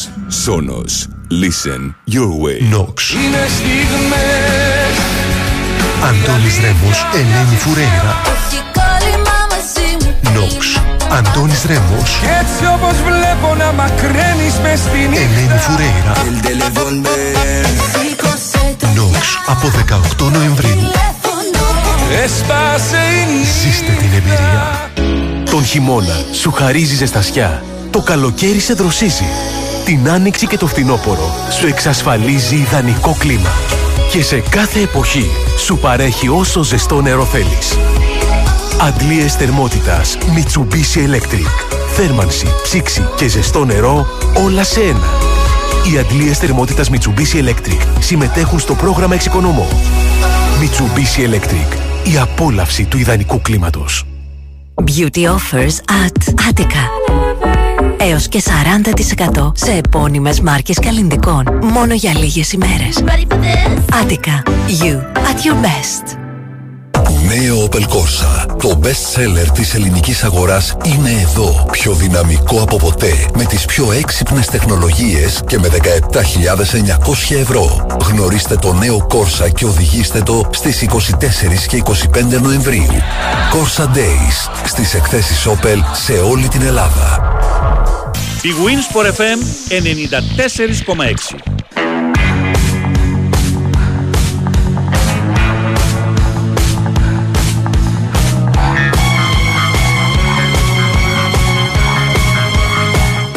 Μάλιστα, έχουμε τον κύριο Κώστα. Ναι. Έχουμε. Καλώς τον κύριο Κώστα Νικολακόπουλο. Αντώνης, τι κάνετε λοιπόν? Καλά. Άντε, να μαζευτούμε κιόλας, τελείωσαν οι εθνικές ομάδες. Ήρθαν όλοι. Εθνικές. Όχι, που να έρθουν, από τον Μπουένος Άιρες είναι. Ναι. Πώς να έρθει, γιατί καλές είναι οι εθνικές ομάδες και τέλος πάντων καλή είναι η υπεραξία που πήρε ο Ορτέγκα που κλείθηκε στην εθνική ομάδα, αλλά τόσο που θα αργήσει να έρθει δεν τον βλέπω να παίζει με τον Πανετολικό και μετά θα πρέπει να παίξει με τη Φράιμπουργκ και θα έχει να παίξει 18 μέρες από το παιχνίδι με τον Αστέρα και λοιπά και λοιπά. Ευτυχώς δεν φαίνεται να υπάρχει τουλάχιστον μέχρι τώρα καμιά ειδοποίηση για τραυματισμό. Ο Ρέτσος ήταν ο επίφοβος, ναι, γιατί θυμάστε με τον Αστέρα είχε παίξει με ενέσεις, είχε ένα πρόβλημα στην πλάτη. Τώρα μένει έξω, δεν μένει. Τώρα έχει κάρτες, Ναι. Με τον Πανετολικό και είναι έξω, πράγματι, ναι. Χτες κάποια στιγμή νομίζω τραυματίστηκε. Δεν το έβγαλε το μάτς. Το βγάλε. Κάποια στιγμή έδειξε να έχει πίσει, αλλά μετά εντάξει. Σκοπικά συνέχισε. Ναι. Έχει ένα θέμα, το χτυπάει πίσω στην πλάτη και οπότε είναι καλό που δεν φαίνεται να υπάρχει. Έπαιξε και ο Ελκαμπή 20 λεπτά στην Τανζανία, πήγε 8 ώρες ταξίδια να παίξει 20 λεπτά, αλλά οκ, τι να κάνουμε. Ναι, άλλοι θα πήγαν και δεν παίξαν καθόλου. Θέλει να πει Ορτέγκα, ούτε αποστολή δεν ήταν δύο παιχνίδια. Όχι, ενώ και στην Τανζανία αυτοί που πήγαν. Δηλαδή, ναι, σωστά, κάποιος θα βρέθηκε και δεν θα έπαιξε. Ναι, σωστά.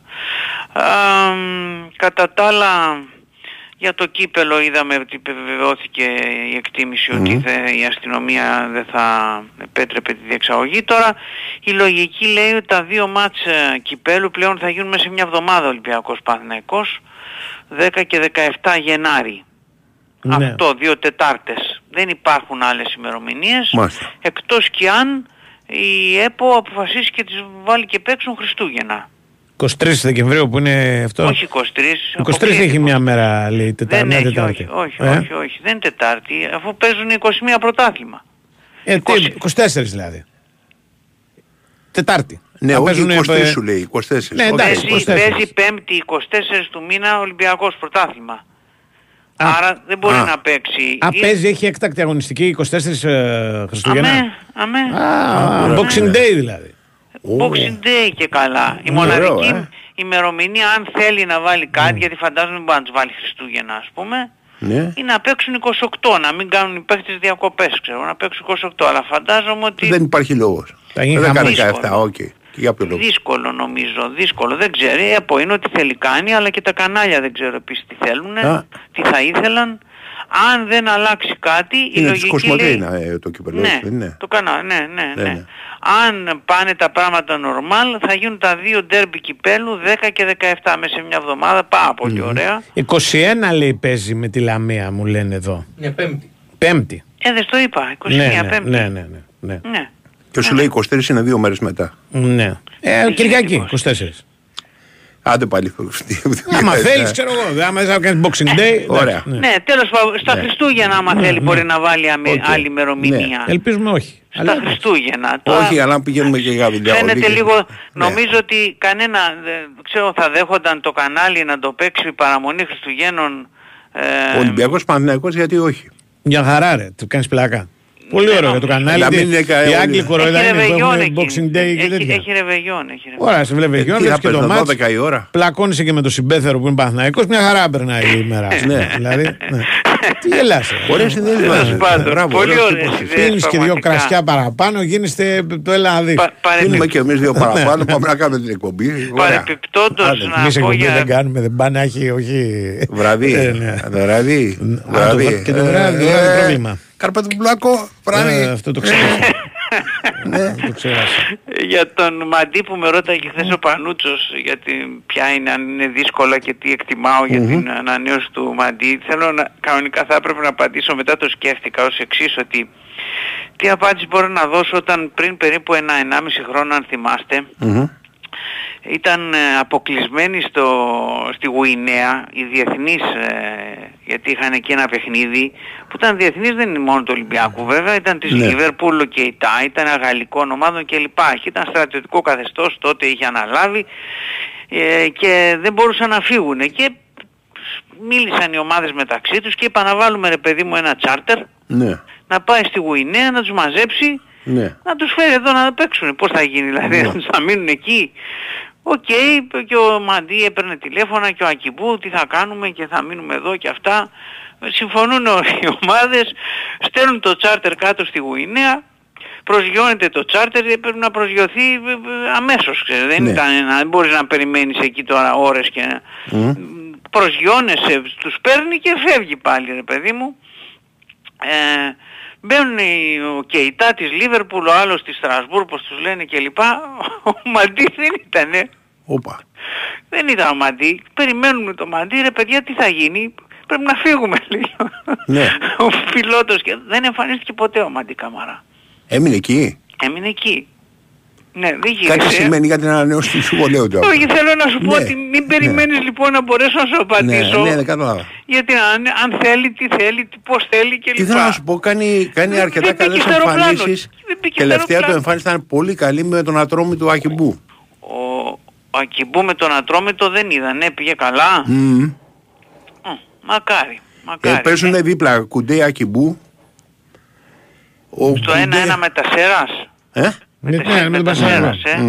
Στο προηγούμενο μας ήταν καλής. Εγώ είδα τα στιγμιότυπα, μπράβο, με τον Άρη είχα δει και είχε κάνει πολύ καλές ενέργειες και γκολ και τέτοια. Μακάρι λίγο να πάρει τα πάνω του. Επειδή το είχα δει με τον Άρη, δεν θυμάμαι, νομίζω είχε μπει αλλαγή ο Ακιμπού και είχε βοηθήσει τώρα. Δεν θυμάμαι, οπότε τον έχω δει πατός με τον Ατρόμητο ήταν καλός. Ναι, τελευταία είναι κάπως ανεβασμένος. Γιατί είχε και assist και όχι βασικός είχε παίξει όλα τα μάτια και βασικός παίζει. Είχε και assist και γκολ, δείχνει σε καλή και έβαλε γκολ και στη Γουινέα τώρα που πήγε. Κουντεσκίζεται. Εναντίον της Ουγκάντα. Ωραία φίλε, τι λες ρε. Ναι. Ακούσες. Ο Κουντεσκίζεται. Ναι, ο Κουντεσκίζεται αλλά έχει το Ελλάδο. Ο Κουντέ μία παίζει, μία δεν παίζει. Τώρα είναι καλά τελευταία. Δεν είναι πολύ, σκίζεται, σκοτώνεται. Αλλά δεν έχει έλεγχο αυτός ο παίκτης, ρε παιδί μου. Ναι, δεν έχει κανέναν έλεγχο. Κανένα, φεύγει με την μπάλα όπου πάει ο Κουντέ, μπάλα ό,τι. Θέση δεν έχει. Ναι. Λοιπόν, μετά από αυτά τα ευχάριστα, λέμε να γεια. Ναι. Αύριο τα περισσότερα.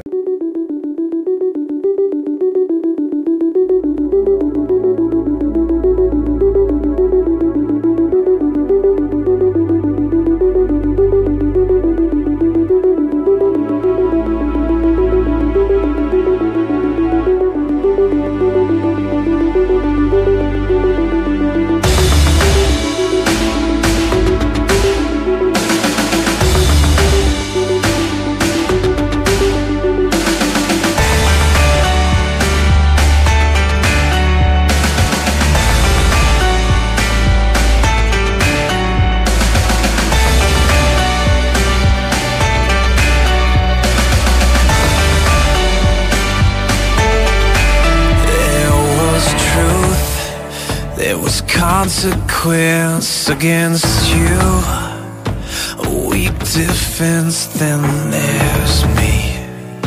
I'm 17, looking for a fight. Για λίγο ακόμα στη διάθεσή σας στο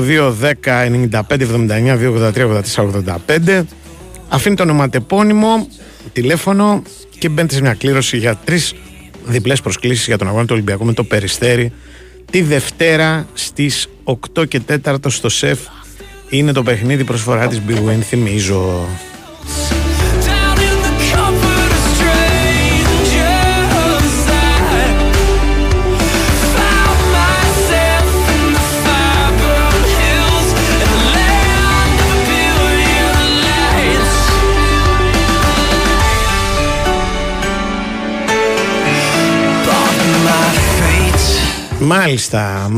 Μάλιστα. Σκέφτομαι τι να δω, ρε παιδί μου, για τηλεόραση. Τι να δεις. Κάνα σύριαλ καλό, κάτι κάνα τέτοιο. Ελληνικό, ξέρω εγώ. Όχι, ρε. Στρώμαξε. Μοιάζω κάτι τέτοιος. Ναι. Λοιπόν. Το μόνο πράγμα το οποίο στην ελληνική τηλεόραση μοιάζει να έχει ένα ενδιαφέρον αυτή τη στιγμή που μιλάμε, πέρα από τα σύριαλ αυτά τα οποία τα βλέπουν αυτοί που τα βλέπουν και μπροστά. Αυτοί για αυτούς έχουν ενδιαφέρον. Εγώ τα εκτιμάω αυτοί που τα βλέπουν. Ναι, έχει μαμά. Σοβαρά το λέω. Και εγώ το λέω, ναι, δηλαδή. Και δουλεύει και κανένας άνθρωπος δηλαδή. Ναι, ρε, μια χαρά. Απλά δεν μπορώ να τα δω. Άλλο τον άλλο. Είναι το My Styles Rock. Τι που τα λέω. Βλέπεις. Κάνα 5 λεπτό, 10 λεπτό. Θα το τρακάρω το βράδυ. Το βράδυ, γιατί το παίζει επανάληψη. Τι ώρα παίζει κανονικά. Κανονικά παίζει μεσημέρι τώρα. 4 ώρα κάπου εκεί. 5, ξέρω εγώ κάπου εκεί. Πίστευα πάντα ότι είναι βραδινά αυτά. Όχι. Το Μάτι Stars είναι νωρίς. Ξεκατηνιάζονται απίστευτα. Κοριτσάκι μου, τι ήθελες να φορέσεις τώρα αυτό. Ναι, μπράβο. Το βουάλ. Βουάλ φορέσεις. Ναι. Τέτοια. Σου βάζω ένα, δεν μου αρέσει τίποτα. Από πού να ξεκινήσω. Πρώτα απ' όλα. Κάποια θα πει από πού να ξεκινήσω και περιμένω να πει από τα ισόρουχα. Τα δεν φαίνονται. Αλλά είναι κανένα. Και σε αυτοκριτική κάτι έχει καταλάβει. Και είναι όλες. Δηλαδή. Μπράβο πραγματικά στην παραγωγή που έχει κάνει τέτοιο casting. Ναι. Πώς τις βρήκαν, από το Instagram τις βρήκαν βέβαια, αλλά πώς τα καταφέρανε δηλαδή να βρουν όλες αυτές που το έχουν ας πούμε τον κακό λόγο Τον έχουν κάτω από τη γλώσσα, που όπως λέει και ένας γνωστός μου, δεν έχουν πει καλό λόγο για άνθρωπο. Ναι. Γενικά. Ναι. Λοιπόν, μιλάμε για τρομερή επιτυχία. Εντάξει. Ναι, δεν θα έχει και ενδιαφέρον τώρα. Σκέψε, α, καλή, σαν να έλεγε. Τι είναι αυτό. Όχι, είναι, κοιτάξτε, είναι όλο το παιχνίδι αυτό. Ναι. Είναι ότι βάζουν πρώτα βαθμό στην εμφάνισή σου οι συμπαίκτες σου. Ωραία. Συμπαίκτες, ανταγωνιστές σου, Παύλα. Δηλαδή δεν είστε, ναι, είστε συμπαίκτες γιατί είστε στο ίδιο παιχνίδι, αλλά συγχρόνως είστε. Είναι υποχρεωμένοι να βάλουν μεγάλο και μικρό. Ναι, όχι υποχρεωμένοι. Ένα βαθμό βάζουν. Εγώ δηλαδή, θα βάζουν 0 τότε. Γιατί? Όχι, δεν βάζουν 0. Παίζουν τίμια. Όταν είναι καλοί, τη βαθμολογούν καλά. Okay. Όταν είναι αυτό, τη βαθμολογούν μέτρια. Όταν είναι αυτό. Θαυμάζω, μεγάλη μου. Τι ήταν αυτό που φόρεσες? Και μετά πάνε στους τρεις. Ναι. Πάνε στους κριτές. Οι οποίοι είναι? Τώρα δεν τους θυμάμαι. Έχω ξαναπεί και τους λέω λάθος, δηλαδή. Και ένα κουλό, λέω σωστά. Και εγώ το θυμάμαι. Ναι. Είναι ο κύριος Κουλός. Ναι, ο φωτογράφος που είναι και. Φωτογράφος. Ναι, φωτογράφος. Φωτογράφη είναι φωτογράφη. Μόλακα. Ευτυχώς με σταμάτησες. Λοιπόν, εν πάση περιπτώσει, θα σου πω, αλλά να τους διαβάσω. Γιατί λέω πάντα λάθος το όνομα του ενός, να πούμε, και έτσι δημιουργούνται παρεξηγήσεις και δεν θέλω. Αλλά... Πριν από τις παρεξηγήσεις, έχουν πάρει δηλαδή ο κύριος Κουλός να σου πει ότι δεν είναι ωραία το όνομα. Ο Κουλός δεν είναι σοβαρός άνθρωπος, σιγά μην με έπαιρνε δηλαδή. Άσε που το λέω σωστά. Αλλά γενικά δηλαδή δεν είναι ωραίο, ας πούμε, να λες λάθος τα όνομα. Όχι, δεν είναι ωραίο να λες λάθος τα όνομα. Των ανθρώπων, ας πούμε. Δεν είναι ο Βαζέχα, έτσι, που τον είπαμε λάθος και έμεινε για πάντα και το λέει και ο ίδιος τώρα. Είναι η Σοφία Χατζηπαντελή. Η Σοφία είναι στην εκπομπή. Είναι, ναι, είναι Κρετής. Και σκέφτομαι. Είναι με τα Ενωμένα Φρύδια η γνωστή μοντέλα. Έλα ρε, ναι. Από η Κύπρια. Ναι, Κύπρια, ναι. Ναι. Εντάξει. Και είναι και ο Στέλιος Κουδουνάρης, ο γνωστός στιλίστας. Στιλίστας. Ναι, μόδιστρος και τα λοιπά. Ο Κουδουνάρης είναι ο πιο ωραίος, γιατί ο Κουδουνάρης ντύνεται, βάζει ένα μαύρο πουκάμισο. Τίποτα άλλο. Ή ένα μαύρο τισέρτ. Και παντελόνι, ελπίζω. Ναι, ενώ δηλαδή δεν βάζει ούτε σακάκι, ούτε γραβάτα, ούτε παπιόν, ούτε δεν ξέρω, κανένα εορταστικό. Σαν το Μάκη το Προβάτα. Μπράβο. Ναι. Δίνεται αυστηρά Μάκης Προβατάς. Ναι. Δηλαδή, ναι. Λοιπόν, και είναι καταπληκτικό γιατί ενώ δίνεται ο ίδιος τόσο λιτά, βέβαια πρέπει να πω ότι αυτά που φοράει δεν ταιριάζουν. Γιατί είναι και, δηλαδή, έχει, πώς το λένε, ένα κορμοστασιά, τα σωστά κιλά. Δεν είναι ότι φοράει, ξέρω εγώ, τίποτα στενό και έχει ένα προκύλι και λέει ο άλλος τι κάνεις, να πούμε. Λοιπόν, είναι μια χαρά ο άνθρωπος και αυτά που βάζει είναι αλλά είναι πολύ απλά, πολύ λιτά. Και ξεπατώνει όλες αυτές οι οποίες εμφανίζονται ξεφοράνε το λιγότερο 8 ρούχα η μία. Ναι. Είναι δηλαδή κανονικά η. Γιατί του κάνει μια καψόνα να ντυθεί μαύρα σαν τον. Αυτό ήθελα να του πω. Αυτό ήθελα, δηλαδή, αν ήμουν να δω τι θα πήρε Κουδουνάρη. Στη θέση θα πήγαινε αντιμένη Κουδουνάρη μια μέρα. Ναι. Παντελόνι και από πάνω ένα μαύρο πουκάμισο. Και έλα πες μου τώρα εσύ. Ναι, την επόμενη ένα μαύρο τέτοιο μπακό. Λοιπόν, δηλαδή αν μου κάνει κριτική του λέγαμε συγχωρείς τώρα. Εσύ αντίρεσαι. Γιατί δεν βάζεις, ας πούμε. Γιατί Χρυσή μου δεν είμαι στην εκπομπή. Ναι, δεν είμαι διαγωνιζόμενος. Ναι, κάπως αυτό θα σου πει. Ναι, είσαι και εσύ όμως με τον τρόπο σου. Δηλαδή είσαι. Κάνεις λάθος. Ναι, εγώ κρίνω και έχω κρυφθεί από τον κόσμο. Ο Σκουλός θα φορέσει, ας πούμε, άνθρωπος και ένα πουκάμισο ανοιχτό για μια Ελένη που λένε. Αδιανό ήταν εκείνο. Δεν ήταν ανοιχτό. Το έκανα λίγο εγώ, το φέρα στα μέτρα μου. Λοιπόν. Τι είναι το. Πρώτη φορά το ακούω. Το πουκάμισο αδιανό το ακούω συνέχεια το γραμμένο. Ναι, είναι ένα ποίημα που είναι ένα. Θα σου πω. Είναι. Να το θυμηθώ για να μην πω καμιά σαχλαμάρα. Που λέει ένα πουκάμισο αδιανό για μια Ελένη. Μπράβο. Το για μια Ελένη πρώτη φορά το ακούσα τώρα. Σοβαρά μιλάς? Ναι, ένα πουκάμισο αδιανό το βλέπω γραμμένο για ένα πουκάμισο αδιανό. Τους εφέρει, αν θυμάμαι καλά, είναι. Αλλά για να μην πω καμιά σαχλαμάρα, που την είπα ήδη δηλαδή, αν δεν τους εφέρει. Λοιπόν, είναι μεγάλο ποίημα η Ελένη, γενικώς. Εντάξει. Και είναι και. Όχι το με η Ελένη, και ποια Ελένη. Όχι, αυτό είναι Θάνος Μικρούτσικος. Άλλη Ελένη. Άλλη. Δόξα τω Θεώ, είχε Ελένες ο Αρξινάχης. Και ο Κώστας Μάτζιος είχε. Έχει Ελένη κι αυτός, ναι. Λοιπόν, κατάλαβες. Δεν το βρίσκω τώρα. Δεν το βρίσκεις. Ναι. Πάντως είναι σε φέρεις. Μην θα σου στείλω καμιά τέτοια. Θα σου γράψουν ότι είναι αυτό... του Χατζηνάτσιου. Όχι. Είναι σίγουρα σε φέρεις και είναι ο στίχος για ένα πουκάμισο αδιανό για μια Ελένη. Λοιπόν, εν πάση περιπτώσει, στην προκειμένη περίπτωση υπάρχει ένα πουκάμισο ανοιχτό και μια Ελένη. Εντάξει.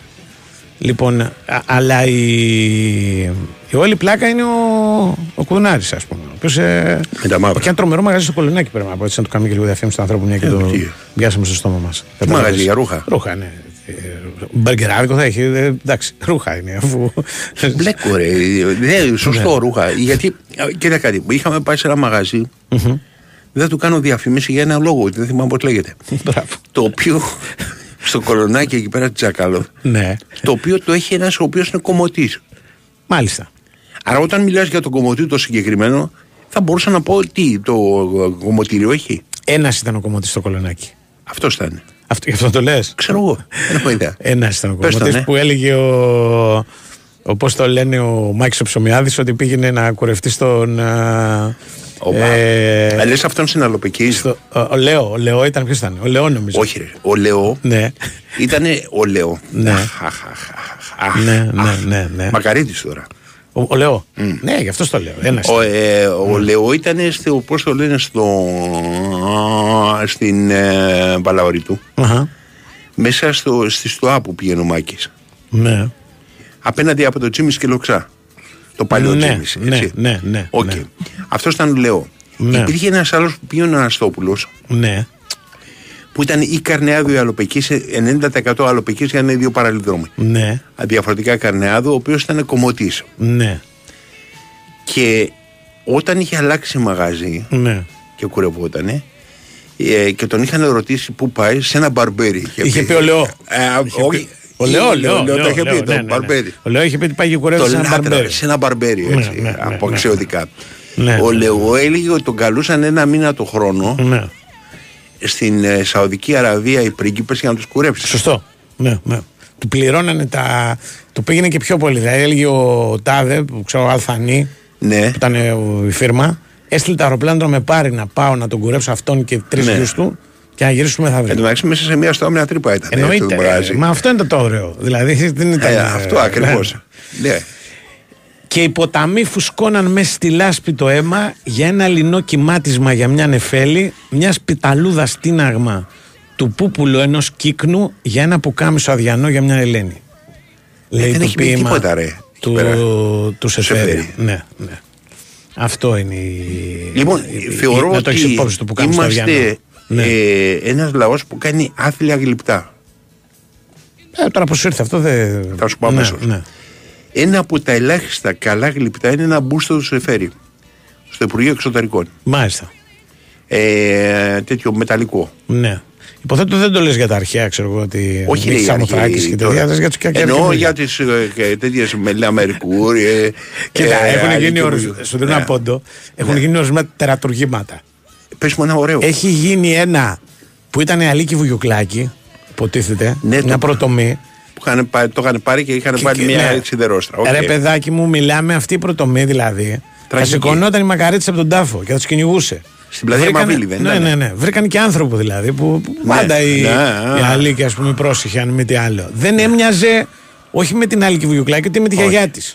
Με τίποτα. Ναι. Είχαν μια άλλη που με τις μελές Μερκούρι που ήταν απέναντι από τη σύλλογη στο Ολυμπιδιός. Μπράβο. Ούτε δηλαδή. Το ζήλτα σένεμιες περισσότερο ή τέτοιο το πρωτομέα. Δηλαδή πραγματικά μιλάμε ότι όλα αυτά κακό κάνανε, καλό δεν κάνανε. Λοιπόν, τους Σεφέρη τον δείχνει να είναι με το πουλοβεράκι και την κραβάτα από μέσα. Είναι η πρωτομή δηλαδή αυτό αναπαρέστα. Και τη στιγμή που γράφει. Ναι. Είναι πάρα πολύ ωραία. Επίσης θέλω να πω ότι το εξάμπλωμα το οποίο λέγεται Μέγας Αλέξανδρος και το οποίο κόβει την ευθεία όταν ανεβαίνει στη Συγκρού του Βύρωνα κρύβει το άγαλμα του Βύρωνα εκεί πέρα που το έχουν βάλει. Με αποτέλεσμα μπορεί κάποιος να πει ότι είναι ωραίο. Έχω καμία αντίρρηση να μιλήσουμε για το θέμα και την αισθητική και το κατά πόσο να μεγέθυνε σωστά κτλ. Οκ. Κάνει μια αντίρρηση. Αλλά κρύβει εμφανώς το άγαλμα του Βύρωνα που είναι ένα από τα ωραιότερα αγάλματα που έχει η Αθήνα. Ξέρεις ποιο? Είναι που τον δαφνοστεφανωμένος Βύρωνας από την Νίκη. Έτσι. Από τα ωραιότερα αγάλματα που έχει η Αθήνα.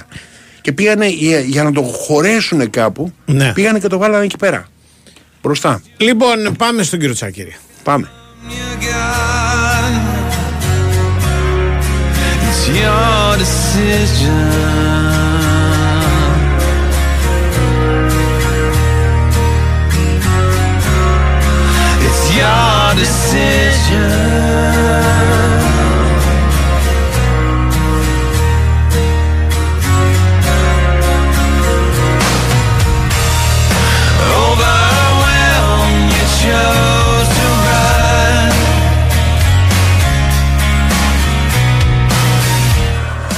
Πάμε στον Γιώργο Τσάκηρη. Γιώργο Τσάκηρη.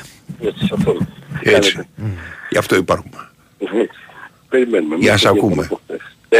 Έτσι. Ζούμε, Τσακίρι, για να ακούμε. Φοβερά πράγματα. Σύνθημα, κανονικό. Τι Παναγία. Δεν υπάρχει Θεός, αρχίζουμε τώρα να τα χαλάσουμε. Είμαστε σε αυτή τη φάση. Σε αυτό το mood. Σωστό. Περιμένοντας να έρθει η αγωνιστική δράση. Το ξέρεις. Λοιπόν, στην Γερμανία η άκρα αριστερά δεν δεχόταν, τσαντιζόντουσαν όταν τους λέγανε αντίο, αντιέ. Γιατί είναι στο δρόμο του Θεού. Και λέγανε δεν το δέχομαι. Είναι άφεη, λογικό. Ναι, δεν το δέχομαι. Είναι σημαντική βάση. Οπότε βρες κάτι άλλο από είχε το Παναγία μου. Εγώ δεν έχω κανένα πρόβλημα. Αλλά εντάξει, κουβέντα να γίνεται. Δεν έχουμε κανένα νέο. Κουβέντα να γίνεται γιατί τα νέα είναι ελάχιστα. Λίγε. Εντάξει, καταρχήν να πούμε και να ενημερώσουμε στον κόσμο ότι περιμένουμε να δούμε πότε θα οριστούν πάλι τα κύπελα. Αυτό είναι καλό για τις ομάδες νομίζω. Το καταλαβαίνω. Το αίτημα της αστυνομίας δηλαδή. Δεν νομίζω ότι ομάδες θα να παίξουν. Συμφωνώ, Γιώργο. Δεν νομίζω ότι μέσα σε αυτό το πρόγραμμα τώρα να τους βάζεις και παιχνίδια κυπέλου. Ακριβώς. Και δεν μιλάμε και για απλά παιχνίδια κυπέλου. Ναι. Όπως και να έχει, ακόμα περισσότερο για τους Ολυμπιακούς και Παναθηναϊκούς που είναι μεταξύ τους. Μαύρα Χριστούγεννα σου λέει. Άστο τώρα. Αλλά ναι, όσο πιο. Εντάξει, είναι και πολλά τα μάτς. Να είμαστε ειλικρινείς. Είναι η πρώτη φορά που είναι και πάρα πολλά τα μάτς ώστε να βολευτούν με μία αναβολή. Αλλά δεν ξέρω πού θα τη βάλουν μετά. Γιατί τώρα λέμε και θα τους βολέψει για λίγο, αλλά πρέπει να το παίξουν τα μάτσα αυτά. Είπε 10-17 έλεγε ο Κώστας ο Νικολακόπουλος. Το πιο πιθανό αυτό είναι. Έτσι μοιάζει, αλλά να δούμε. Γιατί δεν ξέρεις ποτέ τι μπορεί. Πάντως κάθε χρόνο παίζει κάποιος στην Ευρώπη. Μπορεί να παίζουν τρεις και δεν έχει καμιά σημασία. Και ένας να παίζει δύο δυσκολία είναι. Σου λέει έχει μάτσα ο συγκεκριμένος, αλλά δεν μπορούμε να βάλουμε. Δηλαδή μπορεί να καταλάβει πως φέτος ξαφνικά. Και επαναλαμβάνω, εγώ πρέπει να βάζουν πλάτη, είτε είναι τέσσερις οι εκπρόσωποι, είτε είναι ένας, πέρυσι Ολυμπιακός για παράδειγμα. Ναι, ρε παιδί μου, αλλά δεν έχει να κάνει να του βάλεις ή να του βάλεις πλάτη. Είναι ότι όταν έχει ευρωπαϊκά παιχνίδια δεν γίνονται παιχνίδια κυπέλου. Ναι, δεν θα έπρεπε. Έτσι, δεν γίνονται, δηλαδή δεν βάζουν. Αλλά το πρόγραμμα δεν έχει αλλάξει κάτι σε σχέση με τα προηγούμενα χρόνια. Δεν μπορώ να καταλάβω πώς φτάσαμε σε αυτό το πράγμα να συζητάμε. Διότι και ελληνική ομάδα υπήρχε πάντα στη φάση των ομίλων και παιχνίδια της εθνικής υπάρχουν πάντα. Αυτά που προηγήθηκαν και το Μάρτιο υπάρχουν πάντα παιχνίδια της Εθνικής που θα παίξουμε εμείς στα μπαράζ. Άντε να καταλάβω ότι αν περάσει η Εθνική μπορεί να χρειαστεί λίγο χρόνο προετοιμασίας εκεί στο Μάιο εν ώψη των τελικών. Εντάξει, αλλά και πάλι πέρσι κάναμε 15 μέρες να κάνουμε τον τελικό και δεν ψάχναμε γήπεδο. Δεν καταλαβαίνω γιατί ξαφνικά έγινε πρόβλημα. Τα μάτς του κυπέλου τώρα. Φέτος έχουμε λύσει το πρόβλημα σε ό,τι αφορά το τέτοιο. Το τελικό γήπεδο. Ναι. Αφού δεν υπάρχει το ΆΚΑ και δεν υπάρχουν 2-3 γήπεδα πλέον. Ενώ αν διάβασα καλά, Παρθεσσαλικό, Πελοποννησιακό, κάτι τέτοια. Δεν ξέρουμε τι κατάσταση είναι το Παγκρίπιο. Το Παγκρίπιο υποτίθεται ότι είχε πρόβλημα εξαγωνιστικό. Ναι, καλά. Εννοείται ότι υποτίθεται πως το γνωρίζουν από τώρα. Λένε ότι Δεκέμβρη θα ανακοινωθεί που θα γίνει ο τελικός. Άρα φαντάζομαι ότι θα έχουν και όλο τον χρόνο για να διορθώσουν το όποιο πρόβλημα μπορεί να εμφανιστεί εκεί. Πάμε παρακάτω. Λοιπόν, έχει μια καλή εξέλιξη αυτό για τις ομάδες. Δεν ξέρω πώς μπορεί να προκύψει δύσκολη μετά όταν θα οριστούν τα παιχνίδια αυτά. Εμείς μιλάμε πλέον για το μάτι της 7ης Δεκεμβρίου ότι δεν θα γίνει σύμφωνα με την αστυνομία μεταξύ της ΑΚ και του Άρη. Που ΑΚ και Άρης θα τα λέγανε και λίγες μέρες νωρίτερα για το πρωτάθλημα. Σε ό,τι αφορά την ΑΕΚ, εντάξει, όπως αντιλαμβάνεστε, το πρώτο, το πιο βασικό και το πιο σημαντικό είναι να δούμε τι έγινε με τον Λιβάη Γκαρσία. Υπάρχει μια συγκρατημένη αισιοδοξία ότι δεν υπάρχει κάποιο σοβαρό πρόβλημα που θα τον θέσει εκτός και ότι το κατάλαβε, το προλάβε. Με αυτό να σημαίνει ότι μπορεί να είναι διαθέσιμος ακόμα και το μάτσο με τον Μπάς. Αλλά εγώ λέω να περιμένουμε να δούμε επίσημα τι θα γίνει με την υπόθεση της συγκεκριμένη του Λιβάη. Και επίσης πολύ καλό μαντάτο. Εντάξει, δύο πλειοψηφία νομίσματος. Έπαιξαν και ο Κάλενς και ο Πινέδα. Ήταν αλλαγή ο Πινέδα. Μπήκε αλλαγή στην παράταση ευτυχώς λιγότερο χρόνο, γιατί πήγε και ο Άραβας στο συγκεκριμένο μάτς. Σκόραρε από τη Λευκή Βούλα και μαζί με τους υπόλοιπους σκόραρες δώσαν την πρόκριση τέλος πάντων σε αυτό το Nation League που παίζουν και εκεί. Με τις Ονδούρες, με τον Λουίς Πάλμα έπαιζα, αντίπαλοι. Το καλό μαντάτο λοιπόν είναι ότι δεν προέκυψε κάποιο πρόβλημα στους παίχτες που τουλάχιστον μέχρι σήμερα από αυτό που ξέρουμε που είχαν διεθνείς υποχρεώσεις. Και το ρώτο από τον είδαμε χθες. Έδειξε σε καλή κατάσταση φυσική κατάσταση και δύναμη. έδειξε ανταποκρίνεται να μην έχει πρόβλημα, γιατί θυμίζω ότι είχε και καιρό να παίξει ο Λάζαρος. Δεν ήταν διαθέσιμος. Όχι, μια χαρά ήταν. Για σερή αναμετρήσεων, ναι, έλειψε δηλαδή σε 5-6 μάτς. Και με κέφι, του έλεγα πιο πριν για τον Τζαμπουκά με τον Εμπαπέ. Ναι, ναι, νομίζω πάει παρά κόρνερ και πάει και πέφτει απάνω του. Ναι, πήγε πάνω. Εντάξει, ναι, όταν για μένα πρέπει να το κάνεις αυτό λίγο έτσι, να δείξω ότι εσύ πιστεύεις στον εαυτό. Ναι, ναι, ναι, δεν περνάει ο Τσαμπουκάς τώρα, εμείς. Ναι, γιατί μιλάμε για έναν υπερπαίχτη τώρα, πρέπει να το πεις και λίγο διαφορετικά. Κοίτα γίγε αυτός, μαγεμένος. Οπότε είναι καλό αυτό για τον coach. Ναι. Τώρα σε ό,τι αφορά το μάτς με τον Πας, εννοείται ότι από αύριο θα ξεκινήσει ουσιαστικά η προετοιμασία του Κυριακού. Κυριακή παίζει, έτσι. Ναι, Κυριακή στις 5 η ώρα θυμίζω. Ναι. Μια έτσι σημαντική έξοδος για την ΑΕΚ, και με το κριτήριο πάντα τα έχουμε ξαναπεί μαζί και με τον Αντώνη πολύ πιο ουσιαστικά για το κομμάτι που αφορά τα προ-Ευρώπης μάτς. Ναι ρε εσύ, αυτή η ΑΕΚ έχει και ένα θέμα με τη... Με στιγμής δεν έχει κερδίσει. Ναι. Οπότε είναι ένα πολύ μεγάλο ζητούμενο. Το ξαναλέω, το είπα και πριν, ότι είναι και τα παιχνίδια της ήταν λίγο δύσκολα. Δεν ήταν εντάξει, δεν έπαιξε. Δεν έπαιζε το Πανατολικό εντός. Αλλά με τον Πανσεραϊκό έφερε ισοπαλία. Με τον Πανσεραϊκό, ναι, η ισοπαλία. Εντάξει, εκεί είναι λίγο μαγική εικόνα. Εμένα η εικόνα της κακή μου ήταν και με τον Ολυμπιακό, που δεν ήταν πολύ καλή. Ήταν ισορροπημένο μάτι, εντελώς. Η στοχή δεν έπιασε τα ταβάνια της Ακαλά η ΑΕΚ ποτέ. Και με τον Όφη που ήταν. Με τον Όφη ήταν κακή. Ναι, όχι, είναι το μοναδικό κακό μάτι της ΑΕΚ. Δεν έχει κάνει άλλο τέτοιο μάτς, να πεις ότι δεν μπόρεσε να δημιουργήσει, δεν απείλησε, δεν. Οπότε είναι ένα ζητούμενο και αυτό, γιατί παίζει πάλι εκτός. Παίζει με έναν ανταγωνιστικό αντίπαλο που έχει ανέβει το τελευταίο διάστημα, δεν είναι όπως στην αρχή. Καταφέρνει και είναι πιο συμπαγής ομάδα νομίζω και πιο σοβαρή. Στα δύο τελευταία μάτς ήταν καλύτερος. Ναι, είναι καλύτερο ο Πας αυτή τη στιγμή. Δηλαδή θυμίζω ότι η ΑΕΚ πέτυχε και τον Όφη στα καλά του. Μετά έπεσε ο Όφη. Έσβησε λίγο. Ναι. Η λύσα που είχε η χαρά για το ποδόσφαιρο και όλα αυτά το διασκέδαση. Πάντως αυτό έζησε. Τώρα ο Πας είναι σε αντίθετη κατάσταση. Δηλαδή είναι ένα-δύο μάτς που έχει μαζευτεί, να το πω έτσι. Δηλαδή είναι φόβητρο. Είχε δηλώσει ότι φεύγει ο Στάικος, μετά έμεινε ας πούμε, και τώρα με τα αποτελέσματα μοιάζουν να έχουν επανέλθει. Θα δείξει αν πραγματικά έχουν επανέλθει ή αν ήταν... Ξέρεις, αυτό θα αναλαμπεί. Μέσα στο επόμενο διάστημα δεν νομίζω ότι θα το περιμένει και αυτή να το επιβεβαιώσει με την ΑΕΚ, υπό την έννοια ότι αν έρθει ένα άλλο αποτέλεσμα, εντάξει, με την ΑΕΚ παίζουν, δεν παίζουν. Ναι, δεν θα αυτοκτονήσουν, αλλά... Δεν έχει το έργο, ας πούμε. Προβλήματα δεν έχει επιπλέον. Περιμένουμε να δούμε μέχρι την Παρασκευή, σαν όταν θα έχουν επιστρέψει όλοι, δηλαδή και ο Γιώργος και ο Άμραμπατ και ο Μουκουντή, νομίζω ότι θα είναι. Και έτσι θα μπορέσει ο κόουτς να έχει την καλύτερη δυνατή ενδεκάδα και διαχείριση ενόψης του Τζον Μπράιτον. Νομίζω ότι αν εξαιρέσω τα μεγάλα ταξίδια, δηλαδή φαντάζομαι ότι ο Κάλες θα πάρει ανάσα, ο Πινέδα θα πάρει ανάσα, δηλαδή ξεκινήσει ένα το μάτς. Οι υπόλοιποι δεν θα έχει κανένα θέμα κότσου να χρησιμοποιήσει κατά την αρχή της αναμέτρησης. Όποιον θέλει. Γιατί παίζει μετά Πέμπτη. Έχει μέρες. Και εντός, έτσι. Ναι, δεν έχει ταξίδι. Αυτό ακριβώς. Αυτό. Θα γυρίσει δηλαδή την Κυριακή. Και από Δευτέρα θα μπορεί να προετοιμαστούμε και την Τετάρτη, πολύ σημαντικά για αυτό το παιχνίδι. Γιατί είναι και αυτό μια ευκαιρία. Περισσότερα αύριο. Ναι. Εννοείται. Εντάξει, όπως καταλαβαίνεις, η συμμετοχή για τα εισιτήρια για το Ολυμπιακός Περιστέρι ήταν μικρότερη από το ότι για το Ολυμπιακός Ζαλγκίρις. Αλλά και πάλι δεν είναι λίγη 60. Ναι, 60 είδες με το βρήκα. Δεν είναι λίγη. Ναι. Σ' ακούω, πες ότι θες, βάλει τα δικά σου τώρα εδώ. Είναι λίγη. Τι αριθμό φοράει ο Σπανούλης? 7. Αυτόν. Νομίζω ότι είναι Δαμουλάκης Γιώργος.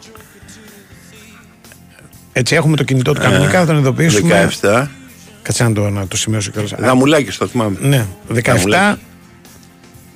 17 είναι Μακελαράκης Λεωνίδας. Οκ, δύο κριτικοί. Αχα. Και 58. Ιάκωβος Κτενόπουλος. Οκ. Είναι οι τρεις τυχεροί, πάρουν το φίλο ή τη φίλη τους.